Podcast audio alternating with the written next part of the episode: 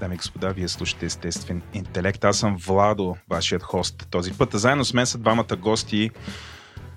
Лок, психолога на София Слави Соев, и срещу него е Мариан Първата. Здравей, Мариан. Първа си първа. Ти дам думата първа да ти да говориш. А за мен нямаше ли някакво представяне или просто ти Мариан, Мариан Първата? Просто си първа. Просто на жена от телевизора. Първата жена в този подкаст. Не, мен ме представиха, ме ми объркаха името. Не бе, Соев, това е нарочно. Така де? Да, защото нали, голямата ебавка с нас, хората жълдопаветниците, е, че сме сояджи. Соя, продукта ядеме соя. Точно така, че ядеме соя, не ядем истинско месо, защото сме вегетарианци, сме супер преференци. Затова Слави Соев, което е едно... Май и другото ми, аз верно съм вегетарианец. Честито. Съвсем спокойно мога да ти викаме вече Слави Соев. Виж колко завършен образ си. Нали? Абсолютно клише. Абсолютно клише. Да. Ами... И това Слави Соев, да, по принцип се използва, значи не Слави Соев конкретно, но да се изманипулира фамилията на някой политик по този начин, или някой твой противник, в който да вкараш Соя. Например, Сойко е Бойко. Когато, примерно, Бойко направи нещо, което... Сойко! Сойко, да. Така го нападат, да. Това е жестоко. Жестоко е, нали? Преди да продължите със слушането на подкаста, искаме да ви кажем, че това, което ще чуете по-късно, е само и единствено нашия опит, съчетан с мнението на експерти. Това не са здравни консултации и ако имате нужда от помощ, то, моля, потърсете услугите на професионалист. Вярваме, че имате глава на раменете и взимате свои собствени решения. Също така, трябва да знаете, че водещите на подкаста често използват език, който не е подходящ за деца, а и за някои възрастни. Ако това не ви притеснява, давайте смело напред. Добър силен лигав старт на един доста... На един доста дълъг епизод. Мрачен епизод. Да, епизод, който ще стане сериозен във втората си част. Епизод, в който ще си говорим за обратното на токсичната мъжественост. За гаджето на токсичната мъжественост. За антипода на токсичната мъжественост.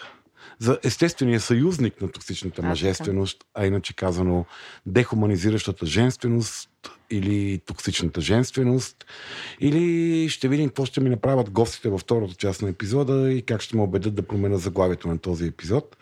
Така че ако ви е любопитно, искате да скочите направо в дълбоката сериозна тема, един час по-късно от този запис може да стигнете до там. 3 жени ще притиснат Слави въгъла. О, Боже. И какво беше, ще го манипулират ли? Страха на Слави.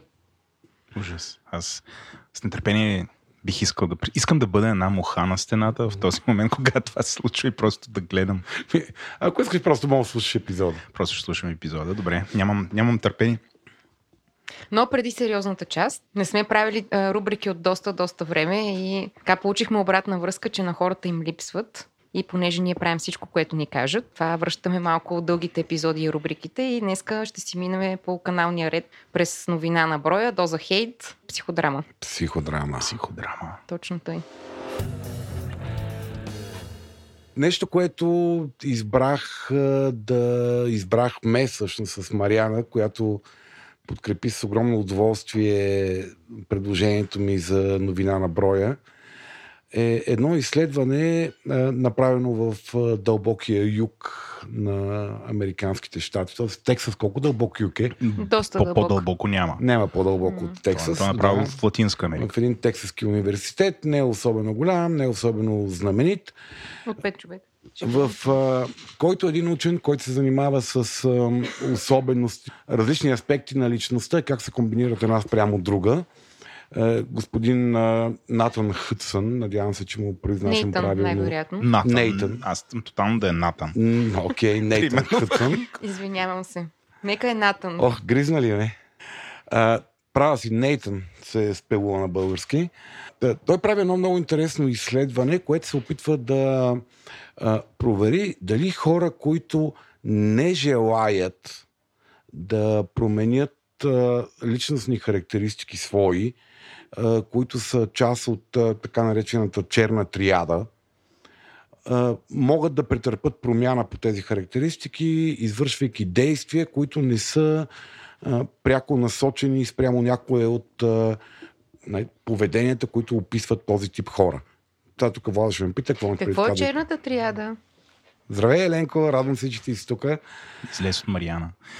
Черната триада е един сбор от личностни характеристики, които включват макивиализъм, което е злонамерено манипулативно си интриганство. Някакси като... Идва от Макиавели, този зловещ манипулатор. Политик. Който... Дипломат.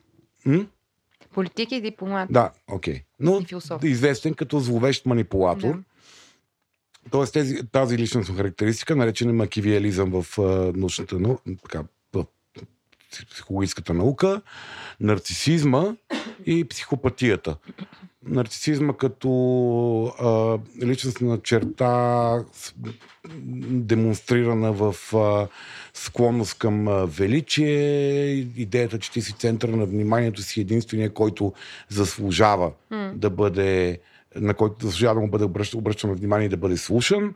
И психопатията като личностна характеристика, насочена към егоистично удовлетворяване на личните цели, импулсивност, антисоциално и криминално поведение. И липса на емпатия. И липса на емпатия, да. Това са тези три личностни характеристики, които са така групирани като общо нарицателно черната триада. Само искам да те прекъсна, Слави, когато ми прати новината, ми беше супер смешно, така като излезе на... И беше малко като такова вест телешоп на психологията. Want to be less selfish, manipulative or impulsive. И буквално се почувствах таргетирана. Да, наистина. Това съм аз. Искам. Да. Много хора искат, но и страшно много хора, всъщност, които имат високи показатели по тези черти, не желаят да променят тези характеристики. Един много интересен такъв дискриминационен показател на определяне на участващите лица е, че за да е горе-долу максимално незамърсен експеримента, в него включва равен брой хора, които не желаят да променят тези свои характеристики и хора, които по някаква причина са осъзнали, че тези характеристики всъщност не работят в тяхна полза и желаят да ги променят. И това, което прави господин Хътсън, е, че използвайки 27 айтемната къса форма за оценка на тези черти у хората. Това, което ми пратили, Слави. Да, това, което попълни Марияна. Точно така. Ако ще после може да си поделим резултатите. Айде, добре. Айде, кой е първи?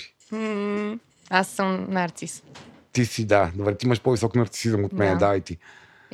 Чакай сега, не знам колко точки бяха, примерно около 3. Те са наперцентили, колко процента си спрямо от другите? Горе-долу, значи като гледах сравнение с там средностатистическия тексасец, съм горе-долу същия нарцис като тях. И много колко перцентила беше? По-малко макиавелианизъм от средностатистическия и много по-малко... не много по-малко. Малко по-малко психопат. То май повечето хора не са психопати, така или иначе. Аз съм с отвратително ниски проценти по макивиализъм, иначе казвам, тъпо наивно парче съм. Много ниски показатели по нарцисизъм и съм точно 50% по психопатия. Иначе казано, съм по средата за глобалната извадка, не за американската популация, за глобалната извадка. Съм на 50% по психопатия. Добре, само един бърз въпрос. Защо се казва всъщност черна триада? Тоест, няма ли, това не са ли набор от характеристики, които така иначе имат и някаква позитивна страна? Дори ако щеш на не мога да го кажа. Да, окей. В смисъл, способността да лавираш, способността да убеждаваш, способността да си флексибъл, ако щеш, в общуването с хората. То защо се категоризира като черна триада? Защото високо изразените показатели по тези три характеристики, това се смята за най-токсичните характеристики на социално-токсичните и личностно-токсичните характеристики на индивида. Тоест, това е един сбор, когато и трите неща са в висока степен на изразяване. Тогава говорим за онзи профил хора, които влизат в новините. Те влизат в новините или като Елън Мъск, т.е. като особено успешни предприемачи и хора постигнали нещо, или влизат в новините като масови убийци, или обикновени идиоти, практикуващи домашно насилие, които рано или късно прекаляват и влизат в новините. Това, което прави изследването, той се опитва да види кои характеристики на личността спрямо едно друго описание на личността, което се нарича петфакторната теория, описанието през петте фактора. Инструмент, който е дълбоко статистически доказан, крос-културно, крос-расово доказан, който свежда, че ние хората имаме пет основни характеристики на личността, които ни описват, които са екстравертност, т.е. доколко ние буйно присъстваме в реалността, способността за откритост, т.е. колко ние сме открити към нов опит и колко сме предпазливи към правене на нови неща, кооперативност, т.е. доколко ние сме ориентирани към другите, колко сме ориентирани към себе си, съзнателност, доколко сме ориентирани към спазване на правила или сме ориентирани към действам както смятам, че е най-добре аз в момента, и емоционална стабилност, т.е. доколко ние сме склонни да ставаме жертви на негативните си преживявания и доколко сме така устойчиви на негативните си преживявания. Та спрямо тези пет основни личностни фактора, които описват нашата личност, той иска да открие кой извършването на целенасочени действия към промяна на кой от тези пет фактора всъщност косвено ще се отрази върху онези три характеристики на личността: макиавелизъм, нарцисизъм, психопатия. Тоест конкретни неща, които може да правим, които стига да имаме желание супер елементарни да конкретни нещо. Поведенчески упражнения. Аз като един човек, който се занимава с коучинг и личностна промяна, това изследване страшно много ми хареса, защото прави една статистическа, научно валидна така материализация, доказва нещо, което страшно много се наблюдава в реалността, че много често хората, правейки някакъв тип поведения, всъщност това води до вътрешни личностни промени. Аз съм много голям любител на този подход в промяната личностната отвънка навътре. Fake it till you make it. Да, популярен като прави го докато не стане истина. Първо, защото е много по-лесен за реализация, много по-оперативен и губиш много по-малко време в ангажиране на човека към промяната, защото всеки от нас има дълбока вътрешна съпротива към това да промени себе си. Дори да имаш осъзната потребност и желание, ние имаме дълбока вътрешна съпротива да работим в ядрото. И много по-лесно, оперативно и някакси безопасно е ние просто да усъвършенстваме себе си през поведенията. Може ли да дадеш сега пример на такова нещо дребно поведенческо, което може да промени съответно някои от тези характеристики на триадата? За да горе-долу да се държиме в сценария на темата, мога да дам примерите, които той е използвал, чисто поведенчески апели, поведенчески такива практики, които той използва спрямо изследваните лица. Значи той им прави късия въпросник за черната триада, вижда кой къде е, оценява кой от тях иска да промени себе си, кой не.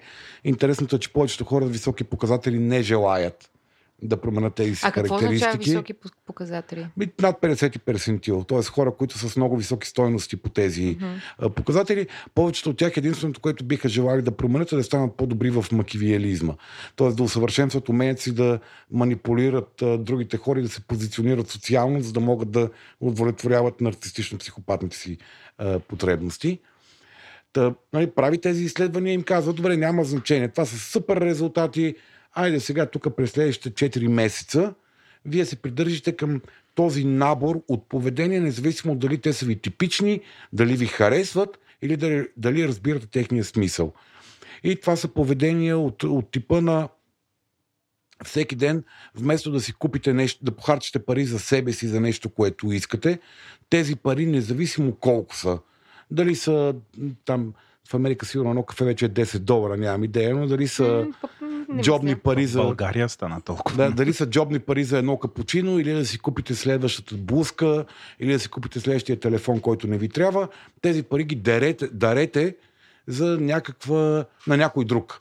Независимо дали е за организирана кауза, да, или ги дайте на човек в нужда, който знаете, че има нужда. Е, виж, много интересно. Аз точно пък напоследък явно интуитивно съм искала да преборя някоя от триадите, защото си казах, че искам да давам просто за да практикувам даване и много ми харесва. Еми той го прави това спрямо тези изследвани лица. Това са хора, които са съгласили, те казват, да, окей, ще го правиме.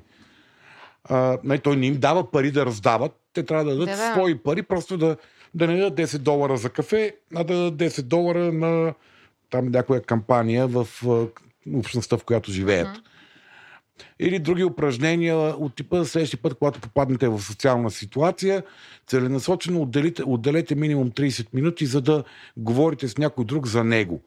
Целенасочено идете и питайте някой друг нещо за него и го слушайте как той ви говори за себе си. Не бързите да му давате акъл, да го прекъсвате, да му кажете и аз така, или ти тъпли си. Просто го слушайте някакъв там минимален процент от време. Или много проста задача: през следващите 4 месеца поздравявайте хората. Хора, с които влизате в дълги социални интеракции, къси социални интеракции, ти влизаш в магазина, или просто хора, с които се разминаваш по улицата и с тях установявате някакъв тип очен контакт, мимолетен, разминавайки се. Което, нали, в България е много странно, доколкото знам, в англосаксонския свят хората това го правят така или иначе в голяма степен. България е популярна на едно място. Може да се сетите. Мариана идва оттам, в планината, като се разминаваш с хора. Там е много хубаво. Защото са малко хора на пътеката. Между другото, факт е, че като отидеш на много популярен маршрут, примерно на Черни връх, хората изобщо не искат да се поздравят. Той е така... Аз съм си го правил този социален експеримент, поздравявал съм хора по масови пътеки. Дори да речем, ако ми вървиш Козя стана ехо в някой уикенден ден с хубаво време, ти не срещаш 4 човека, ти срещаш 50-60 човека понякога. Да, и вече не ги оценяваш толкова много хората. И аз съм ги поздравявал системно и процента на спонтанен отговор пада доста сериозно. Има хора, които се стряскат дори. Да, това може би изморително през една секунда да кажеш. Да, и аз така се утешавам, че всъщност хората не са... Здравейте. Просто хората им е писнало да се поздравят. Това е едно мола да поздравиш всеки. Да. Но така, това е било работна задачка. Сега тук не е било да ходиш да досаждаш на хората. Здрасти. Нали, ако видиш, че установите с някакъв 3-секунден очен контакт с някой, да му се усмихнеш. Такъв тип задачи. Прости, елементарни поведенчески задачи, които не ти казват пипай си в ядрото. Те ти казват прави това и това. И тези хора всички, независимо дали са имали желание да променят тези характеристики или са нямали желание да променят степента си на проява на характеристиките от черната триада, са дали по-ниски показатели 4 месеца по-късно. По тези показатели, като хора с дали по-ниски показатели, всъщност са показвали, че продължавали твърдо, че те всъщност много искат да развият тези си умения. Да са по-нарцистични, да са по-макивелисти, по-добри интриганти, манипулатори и да са по-психопатни, т.е. да са по-селфиш по някакъв начин. Някакси просто не мога да си представя човека, който се събужда сутрин и си казва: много ми се иска да съм малко по-психопатен. Не, аз мога да си го представя, защото съм говорил с такива хора, но това са хора с много ниско ниво на отстояване на личните граници. Тоест, те не го наричат, искам съм психопатен. Като пак казвам, повечето хора, дори много нарцистичните и психопатни хора, те не обичат да живеят с идеята, че са лоши хора. Те не казват, искам да бъда по-нарцистичен, защото някак си е много блейм това. Никой не ми е хрумно да го кажа. Много заклеймяващо това нещо. Но те казват, не е лошо малко да усъвършенствам уменията си за манипулация на другите хора. Но не да му е майката. Да. Много полезно умение всъщност. Това е добър начин да си успешен в този живот. Да, човек трябва да си отстоява. Като те закачат в офиса. Мачкваш ги всичките. Тай някакси така подмон да не разберат. То така е най-хубаво. Всеки може там да крещи публично. В този въпросника за късата форма 27-айтемната 27 въпросният въпросник. Опитваме се да превеждаме всичко. Един от въпросите е такъв.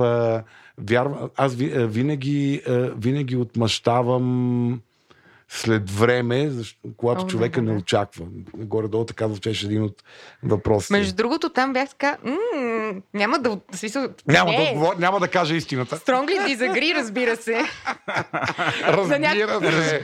Разбира се, че съм много. Имаше няколко такива въпроса, които бях така, знам какво се опитвате да хванете. Сега ще ви се изплъзна. Няма да ви кажа.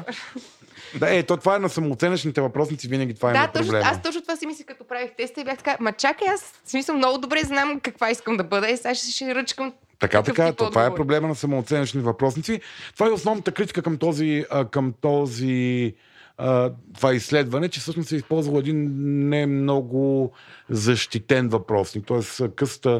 късата форма за черното триада не е личностно въпросник с дълбока защита.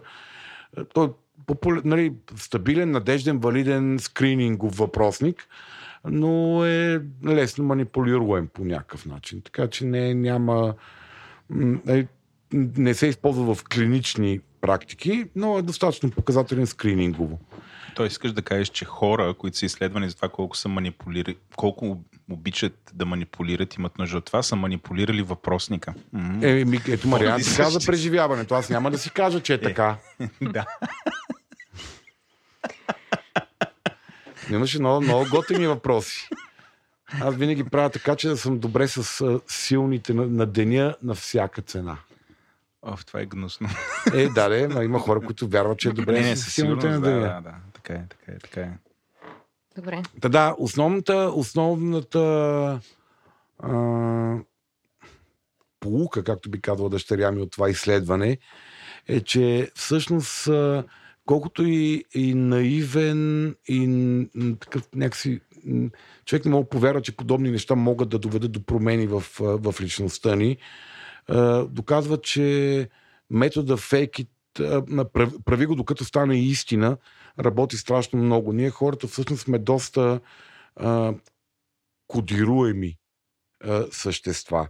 И има неща в нас, в нашата личност, които върху които можем да влияеме през съзнанието си, просто придържайки се към определен тип поведение.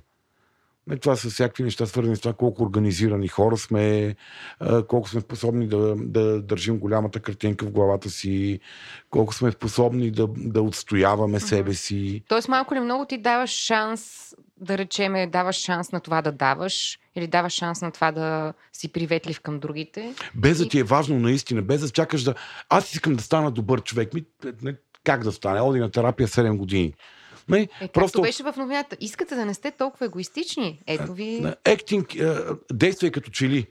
Тоест, прави онзи тип поведение, което би искал да правиш, когато станеш такъв човек, какъвто искаш да станеш.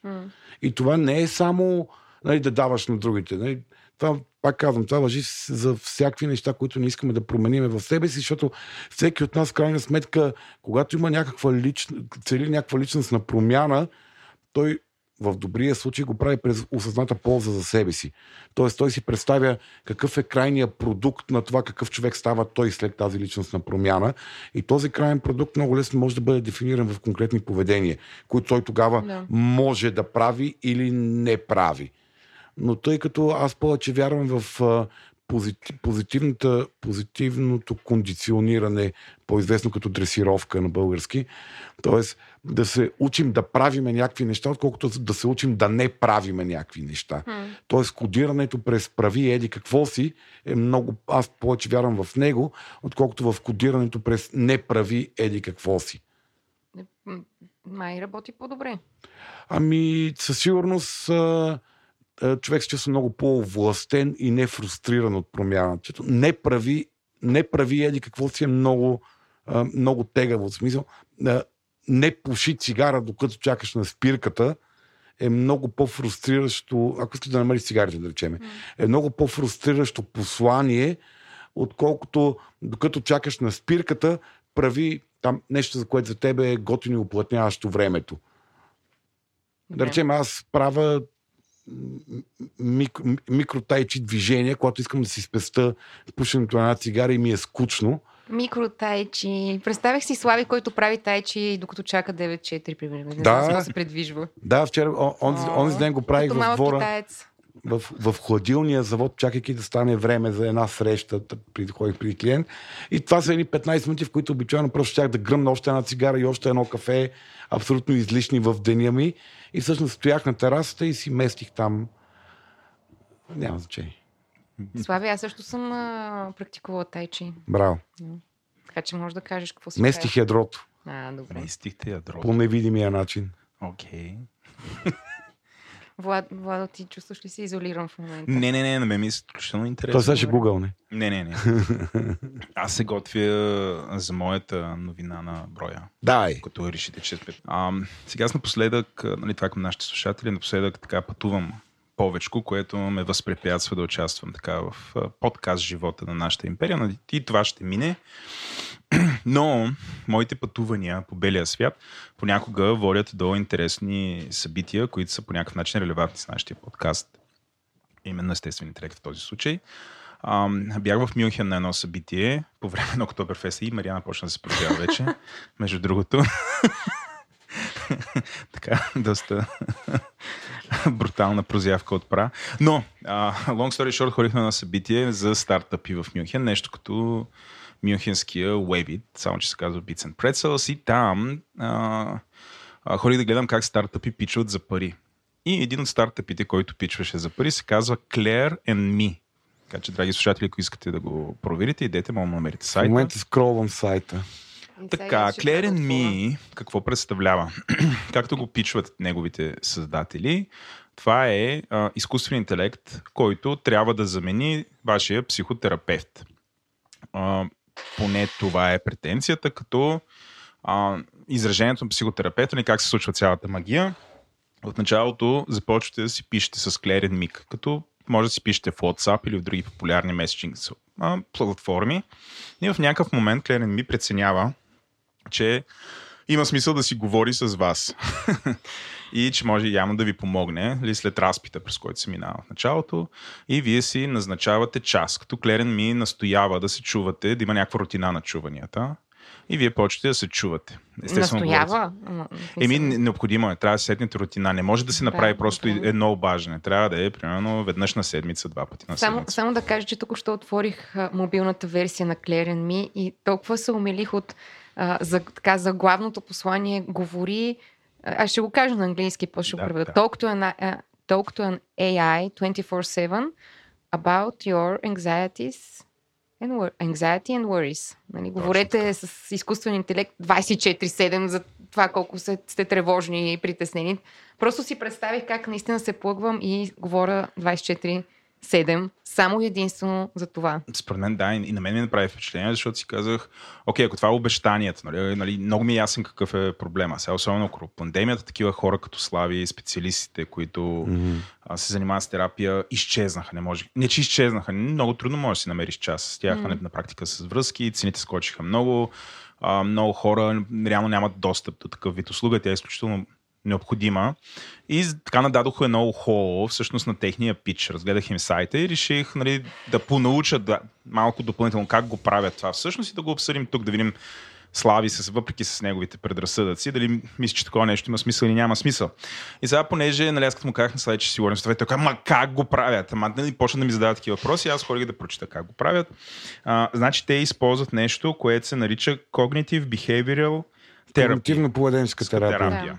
И това, което те правят е, според мен е някаква комбинация, значи задачата на AI е да ви прекара през този процес за когнитивно-поведенческа терапия. За преосмислене на някакви ситуации. Точно така. А само да те питам, ти говориш, пишеш, виждате какво... Говориш, вече минаваш на говор. Ама не те вижда. Не, предполагам, не те вижда. Да. Работи се с... То няма кой те вижда. AI мога да те гледа. Мога да те гледа и това е доста информация също. Да, това е много релевантен въпрос. Аз, както го разбирам, не те гледа, но може и да греша. Мисля, няма много достатъчно... Не е пейпер, който да го прочетеме, за да видим всичките параметри. Все пак тия хора си пазят начина, по който го правят. Но...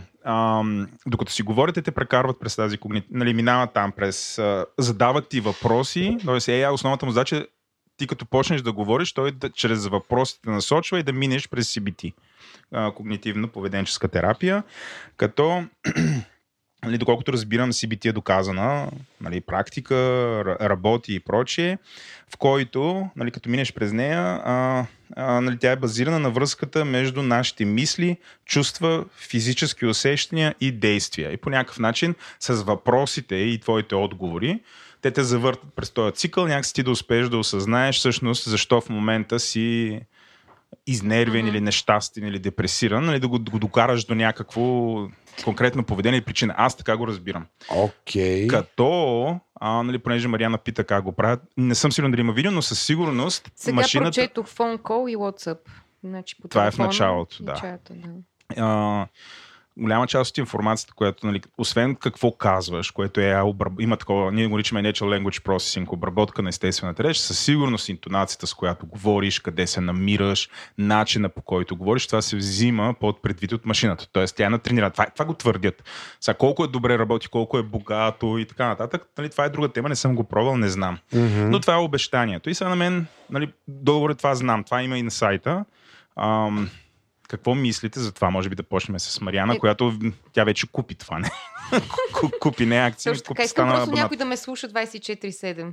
Да ми праща такива утвърдителни бот съобщения периодично, че всичко е наред, нищо, ти се справиш отлично. Ами, честно казвам, първото нещо, което ми хрумна и не знам изобщо дали е релевантно за този конкретно AI, беше, значи може да не...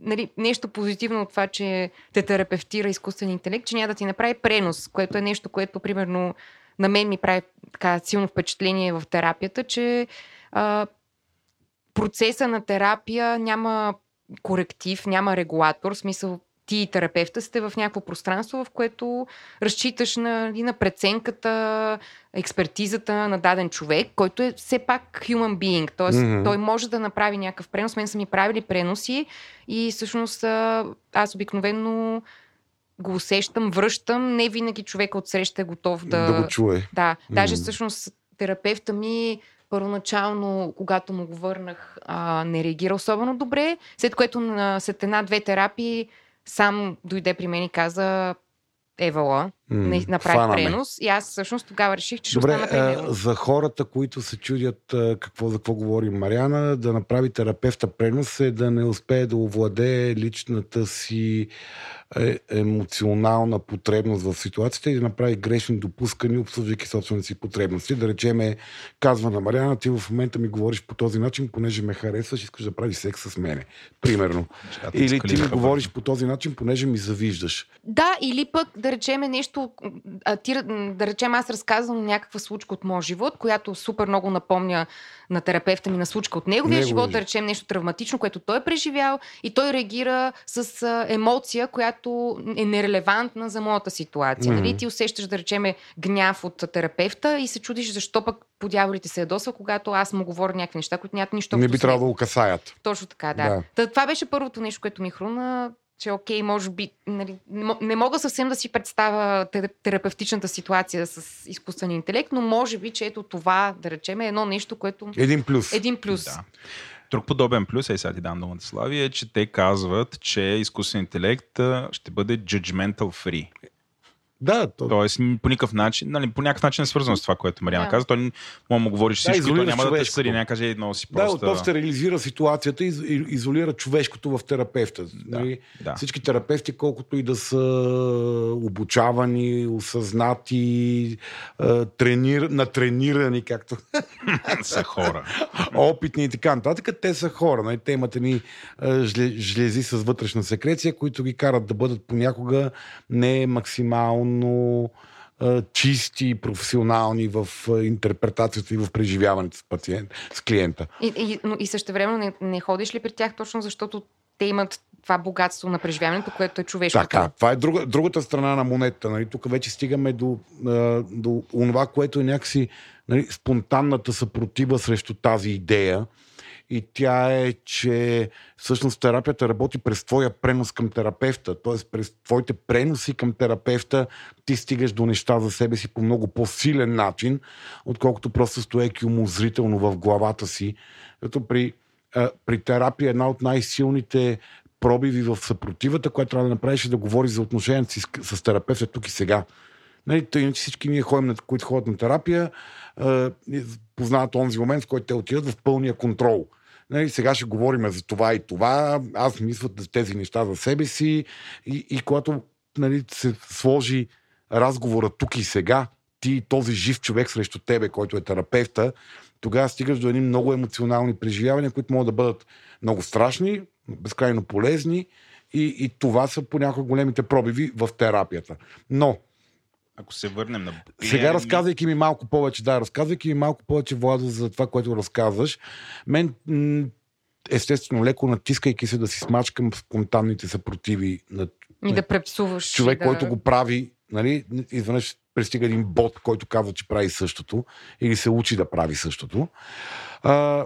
Може да има резон в това нещо. Защото аз разгледах в сайта, имаше такива скрининги, какъв тип неща виждат хората. Скриншоти.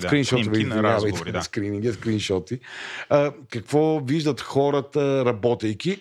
И всъщност това, което виждат хората, е нещо, което ние наричаме дистанционен инструмент. В когнитивно-поведенческата терапия много често клиентите се обучават да работят сами с себе си с така наречените дистанционни инструменти. И тук е направено малко по-секси с едни кръгчета, които те въртат през кръга на опита, какъв е тригъра, какви са ти мислите, какви са телесните симптоми, какви са емоциите, които изпитваш, и после продължават с въпроси, най-вероятно какви възможни алтернативни обяснения има тази ситуация, когато стигна до тези алтернативни обяснения, какви са емоциите, които изпитваш, какви поведения можеш да планираш на базата на тези алтернативни обяснения. И това е инструментариум, който и в момента се ползва. Просто тези хора са го направили по-интерактивно по някакъв начин. Онова, което може би е голямото предизвикателство пред тях, е да натренират толкова добре машината, че да има адекватни реакции на целия спектър от спонтанни поведения на потребителя. Да не забравяме, че на подобни линии могат да се обадят хора в суициден риск, могат да се обадят хора, които имат проблеми с гнева, и много често хора, опитващи се да решат проблеми с гнева, търсят помощ, такава кризисна помощ през гореща линия, защото усещат, че те тази вечер ще изплискат легена.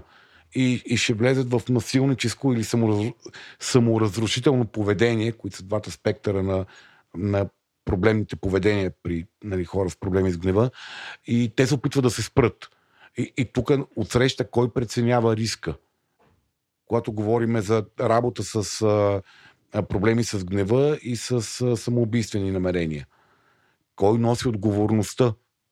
Което е великата философска тема при изкуствения интелект. Кой носи отговорността в крайна сметка? Според регулацията, която се създава, хората ще са виновни. Тоест, дамите, те са две дами, които стоят зад самия ставка. Тези двете госпожици, те ще са виновни. Те ще са виновни. В смисъл, ако не се обади някой... хората ще са виновни, тип създателите. Създателите ще бъдат виновни, точно така. Приема се, че машината все още няма разум, дух и така нататък. Не, няма как го казваше Дима Господинов, няма там искрата на божествената искра. Няма, следователно те са обекта, не субект, следователно обекта, който ги е създал, които са хората, които са... Субекта, който е създал обекта. Носи моралната отговорност на греха. И всякаква друга. А законово също. Именно законово. Тоест, ако след разговор с този бот някой се обади за помощ на бота и се самоубие, може да бъде търсена професионална отговорност от тези две жени.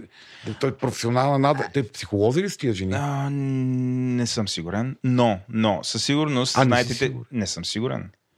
Те интегрират... сигурно са психолози. Със сигурност има психолог. Да, със сигурност има психолог. Тоест има консултанти, най-вероятно, или интегрират доказани CBT инструменти. Добре, Деслави, това, което казваш за отговорността, реално погледнато, има ли такава отговорност с човешките терапевти? В България не, на Запад може да се търси отговорност от... Има нива. Има нива. В смисъл, на хората на горещ телефон не им търсиш отговорност. Мисъл, не мисля, че... Да, просто аз интересно... Виж, много добър въпрос, такава. Марс. Всъщност, кой търси отговорност на... Защото това най-често дори не са психотерапевти, това са такива канцелари, съветници на горещите линии. Защото в професионалната общност може да се търси отговорност. Нали, ако може да докаже взаимовръзка между интервенцията и нараняващо поведение. Тоест, какво, примерно, близки на самоубил се човек... са сигурни, че той е споделил с терапевта си, че има суицидни мисли и му търсят отговорност, защо не направим нещо, така ли? Да, основателя на една от твоите любима терапевтична школа беше съден, нали, освен за сексуални злоупотреби с клиенти, беше съден и за това, че следствие на терапията, проведена от него на някакво момиче, той се самоубил.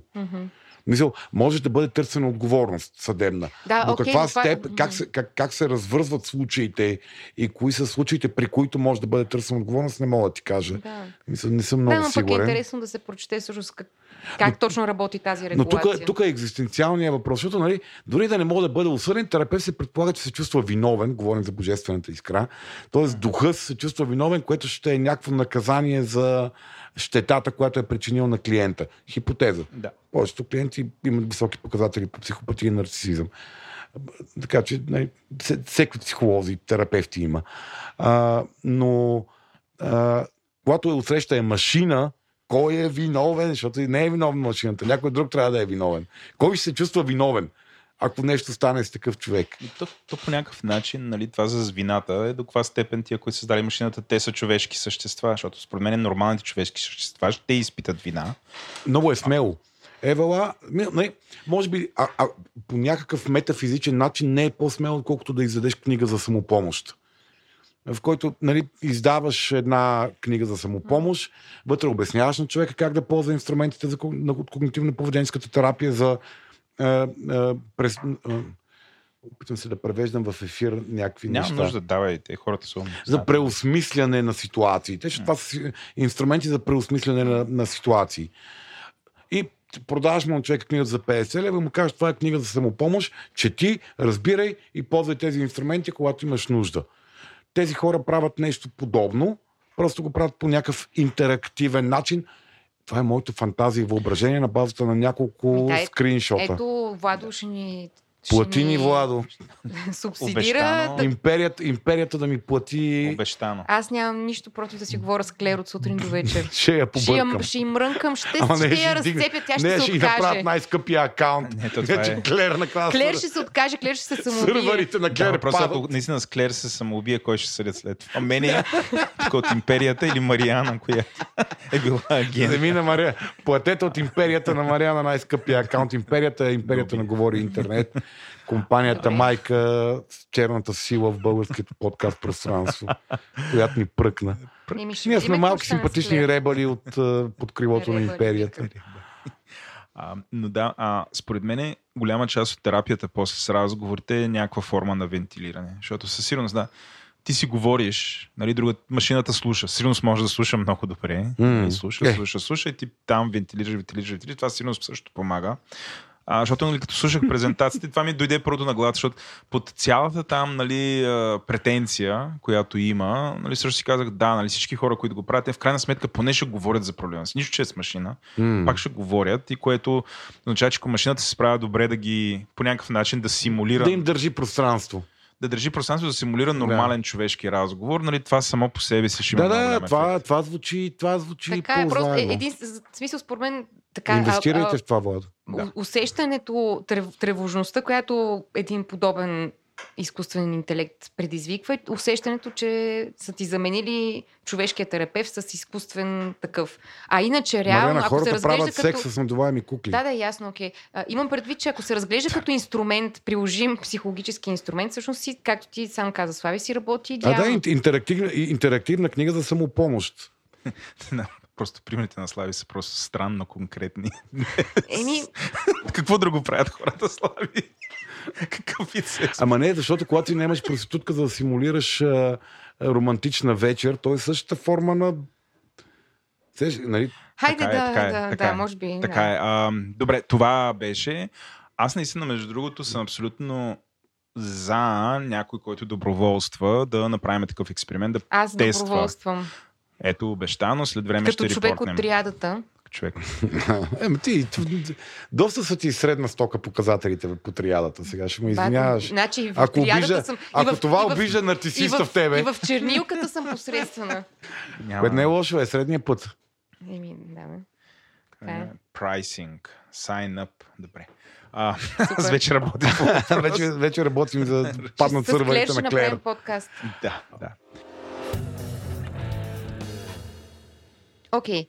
Моята доза хейт, и може да ме нахейтите за това, че имам тази доза хейт, е тръшкането за чернокожите актьори в разни фентази, поредици или приказки.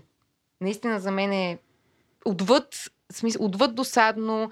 Непрекъснато ми излизат български статии, в които някакви модерни сайтове се тръшкат и се чудат защо аджеба в Дома на дракона има 4 чернокожи актьора, когато в книгата J.R.R. Мартин, който между другото е отново съавтор и на сериала, очевидно е позволил, но няма значение. В книгата той не ги е описал, че са чернокожи.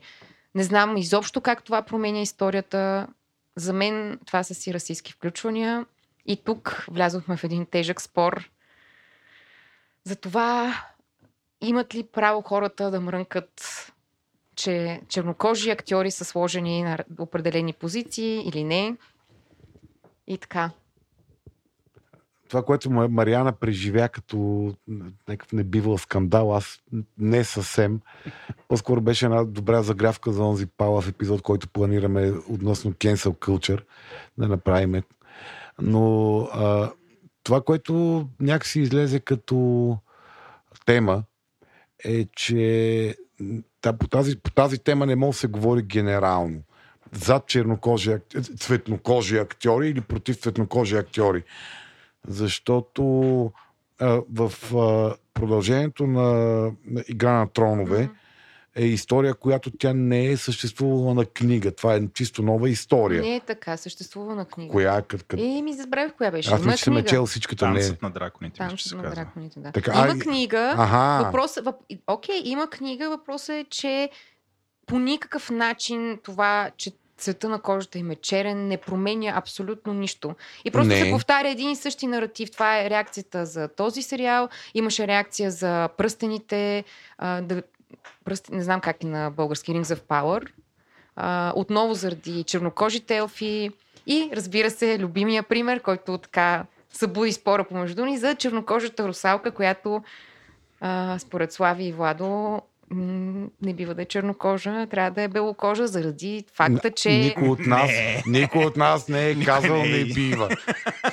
Това, което с Владо казахме, което ти преживя като някаква страшна съпротива, е, че аз имам право да изпитам когнитивен дисонанс и противоречие, когато образ, който 40 или 50 години в моята глава е бил изглеждал по определен начин, изведнъж ми го сервират по доста различен външен вид, аз имам право да преживея интелектуален и естетически противоречие, интелектуално и естетическо противоречие и да не съм вау, безпроблемно колко яко, и това не ме прави расист. Така, и тук се съгласихме, и че това не ме прави расист. Че всеки има и право, това, че ти ме наричаш расист заради това нещо, води до това, че аз и няколко десетки хиляди човека ще гласуваме за Тръмп. Добре. Нали? Слави, защото това сочене с пръст, Влад вече отчаяно се смее. Слави, аз между другото не съм те наричала расист, by the way. Абе, да, бе. Смисъл, освен ако ти не си коментирал от статията на Web Cafe, където четох аз дни. Ама не, защото ти казваш това, че цветнокожи хора участват в някакви роли. Има разлика между какви роли и какви роли. Разбираш ли? Защото за някои неща аз имам право да изпитвам когнитивен мисловно противоречие, като ми го сервират по този начин, и това не ме прави расист. Добре, окей. Аз, ако ще тръгваме по тая линия, според мен всеки има право да изпитва когнитивен дисонанс за абсолютно всичко по всяко време. Да, и да го споделя. И въпреки това има някакъв елементарен вкус, добър вкус и някакво приемливо поведение, когато става дума за, за раса. В смисъл, и за мен е наистина огромна част от коментарите, които чета онлайн, са си расистски коментари. Не знам, Слави, ти дали имаш такъв тролски профил, в който пишеш, нали, под... Мариана, аз не съм расист. Да, младостта ми мина да се бия с кинари по улиците. Не съм расист. Ама значи, расист. Това беше шега, бе, Слави, бе. Гледай, дори чувство за хумор вече нямаш. Нямам. От тази тема. Аз да се намеся тук сега. Айде, да намеси се, Влад. Това първо сигурно си заслужава да се направи... Съм сигурен дали това трябва да е в cancel cultures конкретно, но затова си заслужава голяма тема да се направи цял епизод.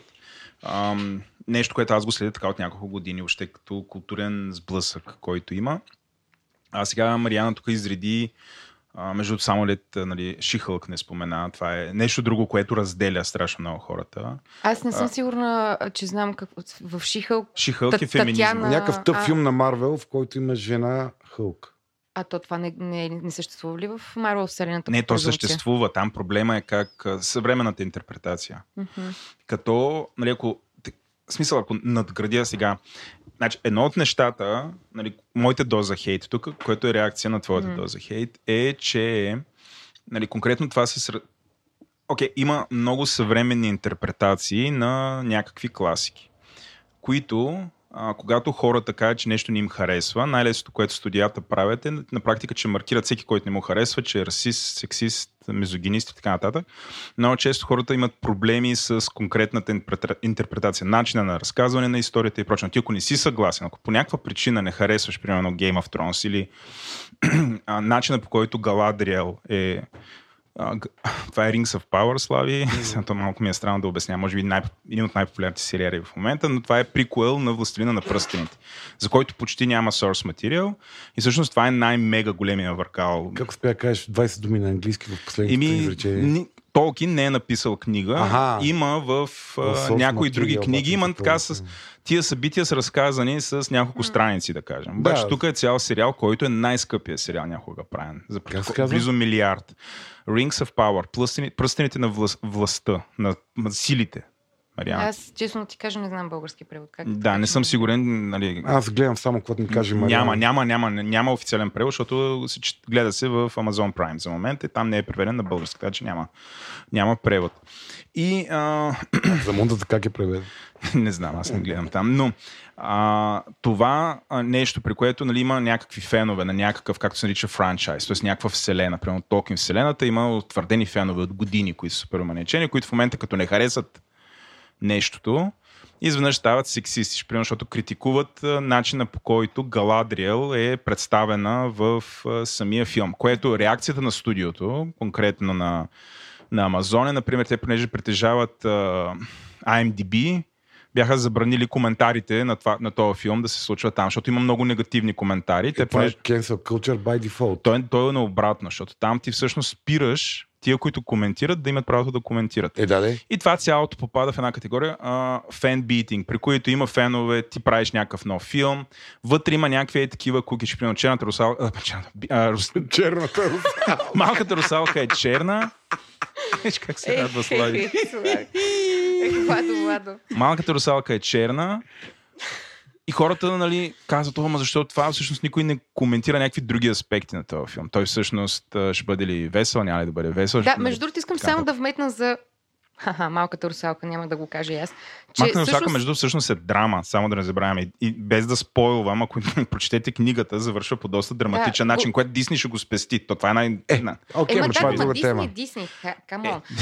Смисъл, те винаги са били така. Въпросът, примерно, ето от това, което казваш, реакциите към малката черна русалка бяха в момента, в който излезна някакъв тизър от не знам колко секунди. Така е. Тоест, хората дори не са гледали филма преди да поудеят от цвета на кожата. И съжалявам, за мен това е прекалено много. Ма това е също първосигнално мислене. Господи, малката русалка е черна кожа, това е лошо. Първосигнално мислене като, о боже, ти имаш проблем с това, че малката русалка е чернокожа, значи си расист. Мисля, това е супер несегментирано, ненюансирано мислене и оценка на нещата. Борихме се за малко време. И пак, проблема не е, че тя е с черна хора, проблема е интерпретацията на Дисни на тази книга. И тук стигаме всъщност това, което най-възмущава хората. Хората въобще се делят на такива, които той е някаква фантастика, приказка, дали ще е Властелина на пръстените, дали ще е къщата на дома на дракона или, нали, малката русалка, всичко това е фикция. И там, нали, може да се случват всякакви неща. В смисъл, можем сега да ги прегледаме от гледната точка. Но проблема е, че всъщност в тия сериали има доста слабости. И големия проблем е, когато има някакъв така начинен source материал, т.е. някой е писал по темата, създава вече свят, и когато има много големи разлики между начина, примерно, по който Толкин си е представил Галадриел и винаги е представил, по начина, по който тя в момента е представена. Или, примерно, джуджетата, както са представени, спрямо как са представени от той, който е измислил света. И хората около това се възмущават, от това идва хейта. И това е когнитивният дисонанс на това, с което ти си живял като образ и представа. Да, тук конектвам с тебе. Интерпретацията на този, който е направил този артефакт, той има право да направи това изкуство. Всеки, който създава изкуство, има право да направи каквото си иска. И всеки, който зрител, има право да одобри или да не одобри това, което вижда. Ето, да речем това, което въпросът е защо не го одобрява, и това е темата, за която ти говориш. Да. В смисъл, аз със сигурност не казвам, че всеки, който има мнение по отношение на избор на някакъв вид актьори с различна кожа от каквото е написано в книга преди 50 години, е расист. Това, което казваме, че ето това, което Владо каза, има някакъв набор разминавания между книгата, нали, на която е базирана някакъв сериал, и екранизацията. Периодично чета поне някакви български статии, които ми излизат, които започват с има супер много разминавания между еди кое си, но най-голямото е, че 4 актьора са чернокожи. Това е, което мен ме дразни. Това е глупост. Да, това е, което мен ме дразни. И мен ме дразни. Доза хейт! Айде да приключваме. Дайте нататък. Но това си заслужава много по-голяма тема да бъде разгледана. Най-вероятно културолог да приканим. Добре. И 3 думи накрая, защото на Радев му се размина, защото се оляхме с... Ние имахме и Радев, имахме либерални мрънкачи във Фейсбук. Да, им се размина и на тях. Размина им се заради изкуствения интелект на Владо. Ето някаква полза от изкуствения интелект. Добре. Много бързо накрая ще кажем 3 думи за психодрама. С Слави си избрахме да гледаме нещо по моя идея, което малко ни скандализира. Чухте ли? С Слави не забравих, това е епизод за токсичната женственост. Току-що чухме изречението. С Слави си избрахме по моя идея. Добре, просто ремарка. Без коментар. Не, аз сложих идеята на масата и ние заедно избрахме да гледаме това. Имаше и друга идея. И заедно избрахте. Anyway, окей. Аз понеже не съм гледал този сериал и както най-вероятно много голяма част от аудиторията трябва, без да направите спойлер, да разкажете за какво става дума, за да схванем какво ще си говорите с малко. Значи, става дума за The Rehearsal, репетицията, може би, по HBO. Това е една, както се оказа, документална поредица. Аз всъщност не бях наясно, че е документална, мислих, че е фикция. Документална поредица, в която един канадски актьор и комик Nathan Fielder помага на хора, които са несигурни по отношение на някаква ситуация в живота им. Дали ще е, както в първи епизод, човек, който е лъгал през цялото време своите приятели, че има магистратура, а всъщност няма, и се притеснява да признае истината, че толкова години ги е лъгал за това. Той помага съответно на хората, които имат някакви притеснения за определена ситуация, като направи възстановка и сценировка на съответната ситуация милион на брой пъти, с всички възможни обрати, които могат да се случат, за да направи човека изключително подготвен за това, което предстои. Като това, което със Слави си причинихме от този доста странен сериал, признавам, беше първите 2 епизода. В първия епизод имаше един човек, който искаше да признае на една от мацките от TV Quiz бора си, че...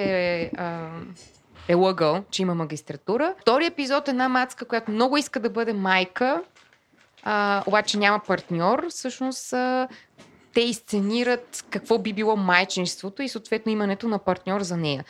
Това продължава и в третия епизод. Предполагам, не знам дали ще мога да си го причина, честно казвам, но това, което ми привлече всъщност, беше то премис, ако има нещо, което много те притеснява в живота, какво би било, ако можеш да го изрепетираш милион на брой пъти, с всички възможни обстоятелства, с всички възможни реакции на другия човек също и всъщност да си абсолютно брилянтно подготвен за всичко, което може да се случи. И въобще такова нещо възможно ли? И сега, Слави, какво ще каже тук? Що ме накара да огледам това, бе? Да, аз това ти го казах вече няколко пъти. Ама, нали, отвъд първоначалния шок и ужас, че гледам Big Brother, една претенция за... че човек се държи натурално и естествено. Те претендират в този сериал, претендират, че клиентите на услугата "Проиграй живота ми" са те. Се държат естествено, да постепенно въвличат и някакви други хора в целия филм. Нали, да бъдат... във втория епизод въвлекоха и онзи странния кадър. Виж, ние не знаем дали това са... Дали има сценарий, дали са актьори. Да. Презумцията е, че не са. Да, за това го наричам Big Brother, доколкото човек може да се държи естествено пред камера. За това го наричам Big Brother. Всъщност това, което аз изех от гледането на тия два епизода, е, че тези хора успяват да материализират нещо, което всъщност много хора, много от нас, всички може би правиме в някаква степен. И т.е.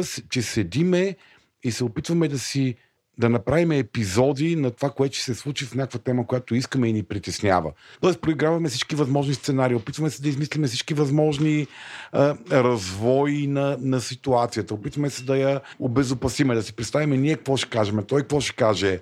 А пък ние какво ще кажем, ако той каже друго? Ако той каже това, ако той каже трето, нали? И всъщност целият ни живот, т.е. голяма част от живота ни може да мине в гледане на един филм на това какъв искаме да бъде живота ни, а не да живеем живота си. Тоест, това някаква емблема на свръхтревожността. Хора, които са толкова тревожни да се случи това, което искат и което им е важно, че стигат до това за тях да работи екип от не знам колко човек, ще правиха някакви съвършенни декори на възстановки на живота им.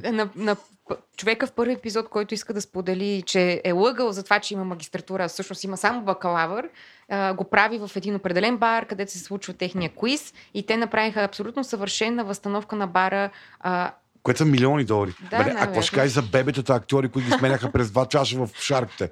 Стига. Мисля, това е някакъв ад. Да.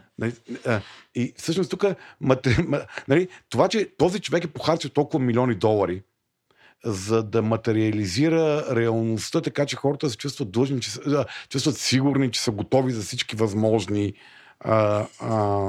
сценарии, и да се чувстват, че са готови да направят това, което искат, е някакси една много елегантна метафорична илюстрация на огромните милионодоларни инвестиции, които ние правиме психични, в това да седиме и да циклиме върху страховете си и да се опитваме да планираме на ниво перфекционизъм бъдещето и да го осмислиме, да го обезопасиме, така че като стигнем да го правиме, всичко да е под контрол и да знаеме как се прави.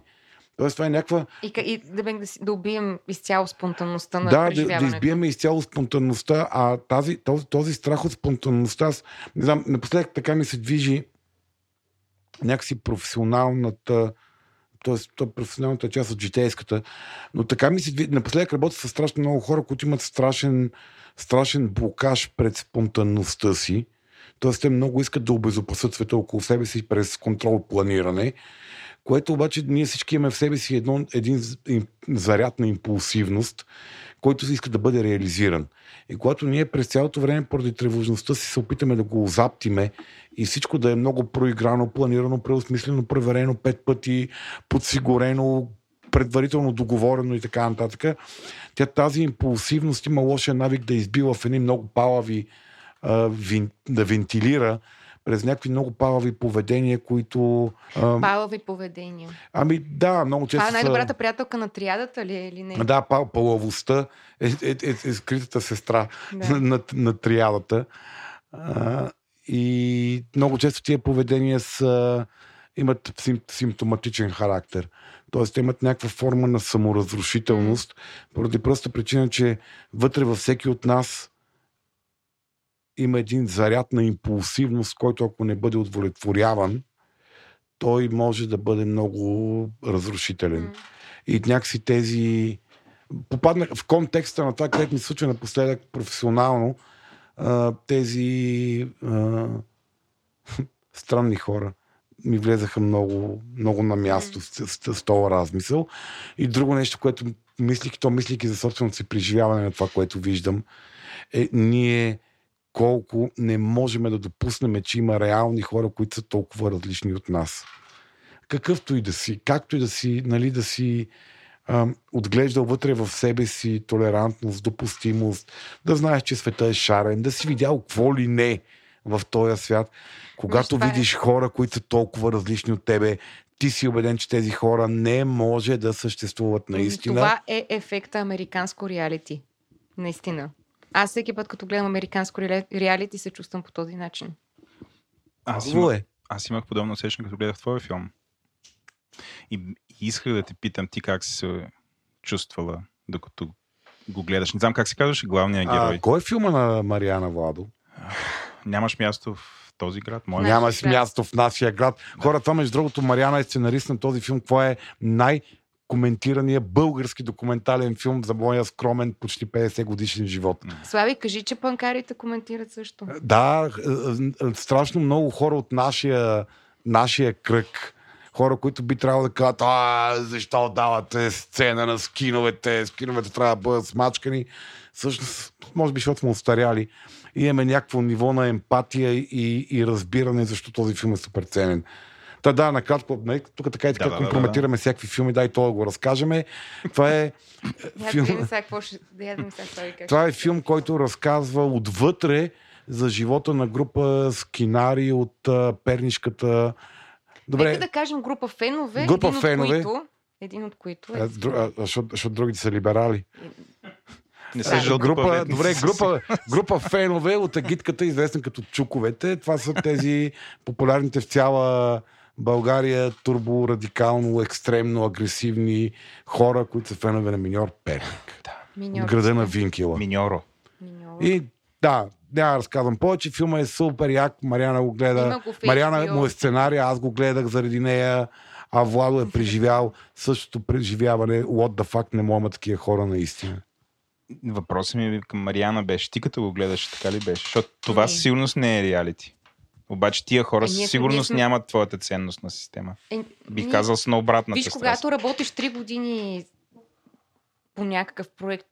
с определени типажи, ти нямаш същото усещане, като да гледаш един път нещо. Те ти стават като роднини, най-вероятно.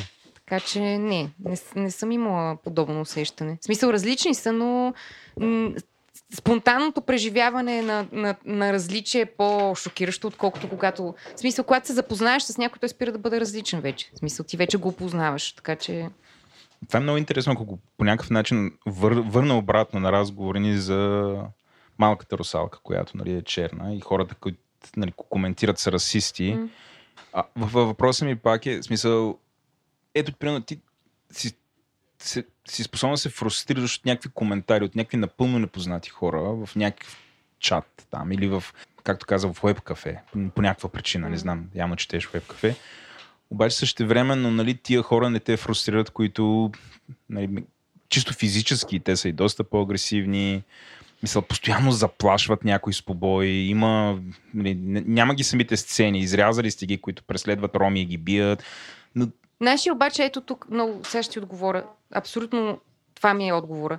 Едните имат една заявка, другите имат друга заявка. В смисъл, хората, които сме снимали във филма, нямат заявка за нещо по-различно от това, което са. Нямат. Това са те. Окей. Може да не ти харесва, може да го смяташ за малумно, може да те кефи, може да те пали, whatever. Те са такива, каквито са. В смисъл, другите пичове имат някаква тотално различна заявка, под която къкри нещо, което ме вбесява. Това е симпли. Проблема с лицемерието. Чуден епизод. Просто исках да се направи такъв епизод. Айде тук, записвайте ги хората там, слайдите в пайплайна. И добре.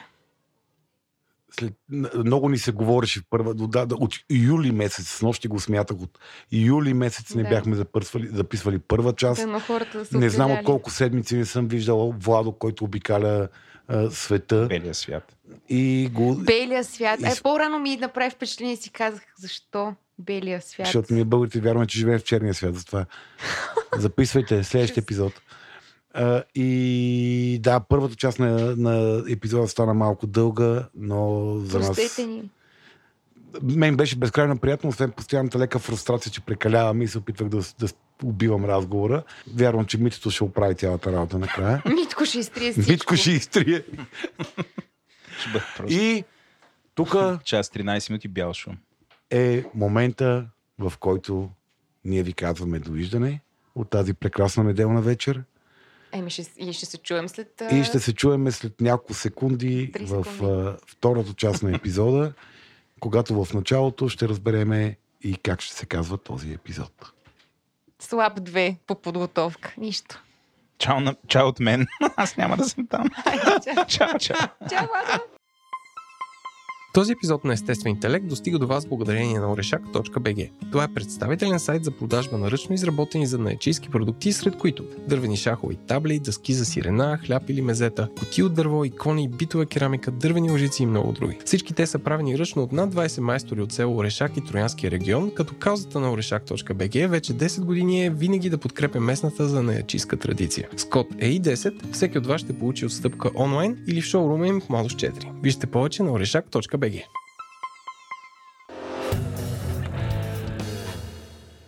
Здравейте, добре дошли в втората част на нашия епизод, посветен на токсичната женственост или дехуманизиращата женственост, или ще видим до края на този разговор как ще се дефинира заглавието на епизода. Тук с мен в стаята са три дами. Ще започнем отляво надясно, за да е най-безопасно. Най-вляво от мен е Валя, Валентина Димитрова, нашия подкаст любим фамилен терапевт, която ни гостува за трети път. Здравей, Валя! Здравейте! Много благодаря за поканата отново. За мен е удоволствие. Ако слушате за първи път нейния прекрасен глас и ви хареса това, което говори, може да чуете епизоди с нейно участие в епизода Токсичната мъжественост, което е братчето на този епизод и епизода за семейните отношения. Следващия поред е Рада Наследникова, нашия втори гост, психотерапевт, психоаналитична перспектива. Да, и така един от много опитните български психотерапевти, които имат немалко медийни изяви по теми, които я вълнуват професионално. Здравей, Рада, радвам се, че ни гостуваш. Здравей и благодаря за поканата. Ние с нея направихме преди много време, още под крилото на Говори Интернет, един епизод посветен на психотерапията, който тогава си спомням, че предизвика доста интерес, така че изтопите архивите на Говори Интернет. Някъде там е скрит един епизод за психотерапията.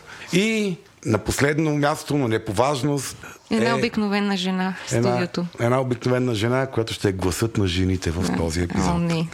Простия глас на жените. Връщам тази роля, моля, ако има някоя друга. Това е Мариана, моя любим ко-хост, с която заедно след много чесане и мислене решихме, така се усмелихме да направим този епизод. Защо? Защото с тази тема навлизаме в една леко хлъзгава територия, където ще си говорим за ограниченията на половата роля на жените. И по принцип тази трудна тема за половите роли, напоследък доста чувствителна и болезнена, може би по някакъв начин. Някакси става още по-чувствителна и болезнена, когато говорим за жените.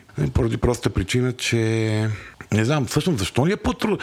Толкова лесно се говори за токсичната мъжественост. Нали, това вече е официален термин, използва се, а термина токсична женственост някакси много плахо и срамежливо навлиза в глобално и самото название токсична женственост провокира едни ама не, това не е окей като казване, това не звучи добре. Не е честно да се говори за токсична женственост. Така, важно е да се изясни самия термин и какво се има предвид. С термина токсична женственост е наследник на термина токсичен феминизъм, който е един изключително мизогинен конструкт с идеята, че феминистките са ни лоши жени, които целят единствено кастрация на мъжа и в желанието си за равни права убиват всичко човешко, кастрират мъжете и искат да доминират. Разбира се, това са доста крайни разбирания, но може би една част от така подскачането около термина е свързано с тази свързаност, с другия термин. Има така по-лека форма на злоупотреба с него и то е свързано с идеята как токсичната женственост е начин за манипулация над мъжете, използване за женствеността като инструмент. Като оръжие. Като оръжие, макар да не се скрива, че това оръжие се използва, защото мъжете доминират. И жените използват женствеността си като оръжие и всъщност се измества по един доста перверзен начин, че всъщност жените са потиснати. Има признание за това, но въпреки това са обвинени, че използват някакви инструменти, за противодействие. Не са невинни в това. И което, разбира се, по един несправедлив начин изключва факта, че в световната история и в момента жените не са в по-изгодната позиция. И разбира се, това буди съпротива. И другия момент, който според мен е важен, е, че никога не може да се говори за токсична женственост и токсична мъжественост по-отделно. То е малко като Вяра, Надежда и Любов и майка им София. Нали? Не може да се говори за токсична женственост и токсична мъжественост, без да се говори за патриархалното общество. За баща им. Да, за майка им, баща им, за комбинирания родителски образ на патриархалното общество, което усъкътява индивидуалността, поставяйки хората по полов признак в определени рамки и много агресивно се бори с всяко изключение, агресивно се бори с изявата на индивидуалността в името на общността, на колективността. На влизането в необходимия социален образ за групата. На влизането в необходимия социален образ, за да няма конфликти. И това, разбира се, е много увреждащо изразяването на всяко индивидуално различие. Така че мисля, че това са някои от причините, които... И още една психоаналитична причина, че много често женствеността по принцип води съпротиви, води до негативни асоциации, до... което е свързано с зависта към майката. Чисто... Майката е виновна, знаех си. Не като вина, а като завист. По същия начин, както безспорно има завист към фалуса, като мощ, като изява и така нататък, съществува паралелно и зависта към майката, към гърдите, към млякото, към утробата, към способността за създаване. Нещо, което съществува като психична фантазия, то не е реалния обект. Психичната фантазия и е представата за женственото и за мъжкото, за което ще говорим после. Рада, извинявай, само един така от любимите ми балачорски въпроси, но когато казваш завист, за какво говорим? Това е някакъв феномен, който може да се изследва при всякакви хора или е нещо, което възниква при жени конкретно или при мъже? Просто се обърках малко.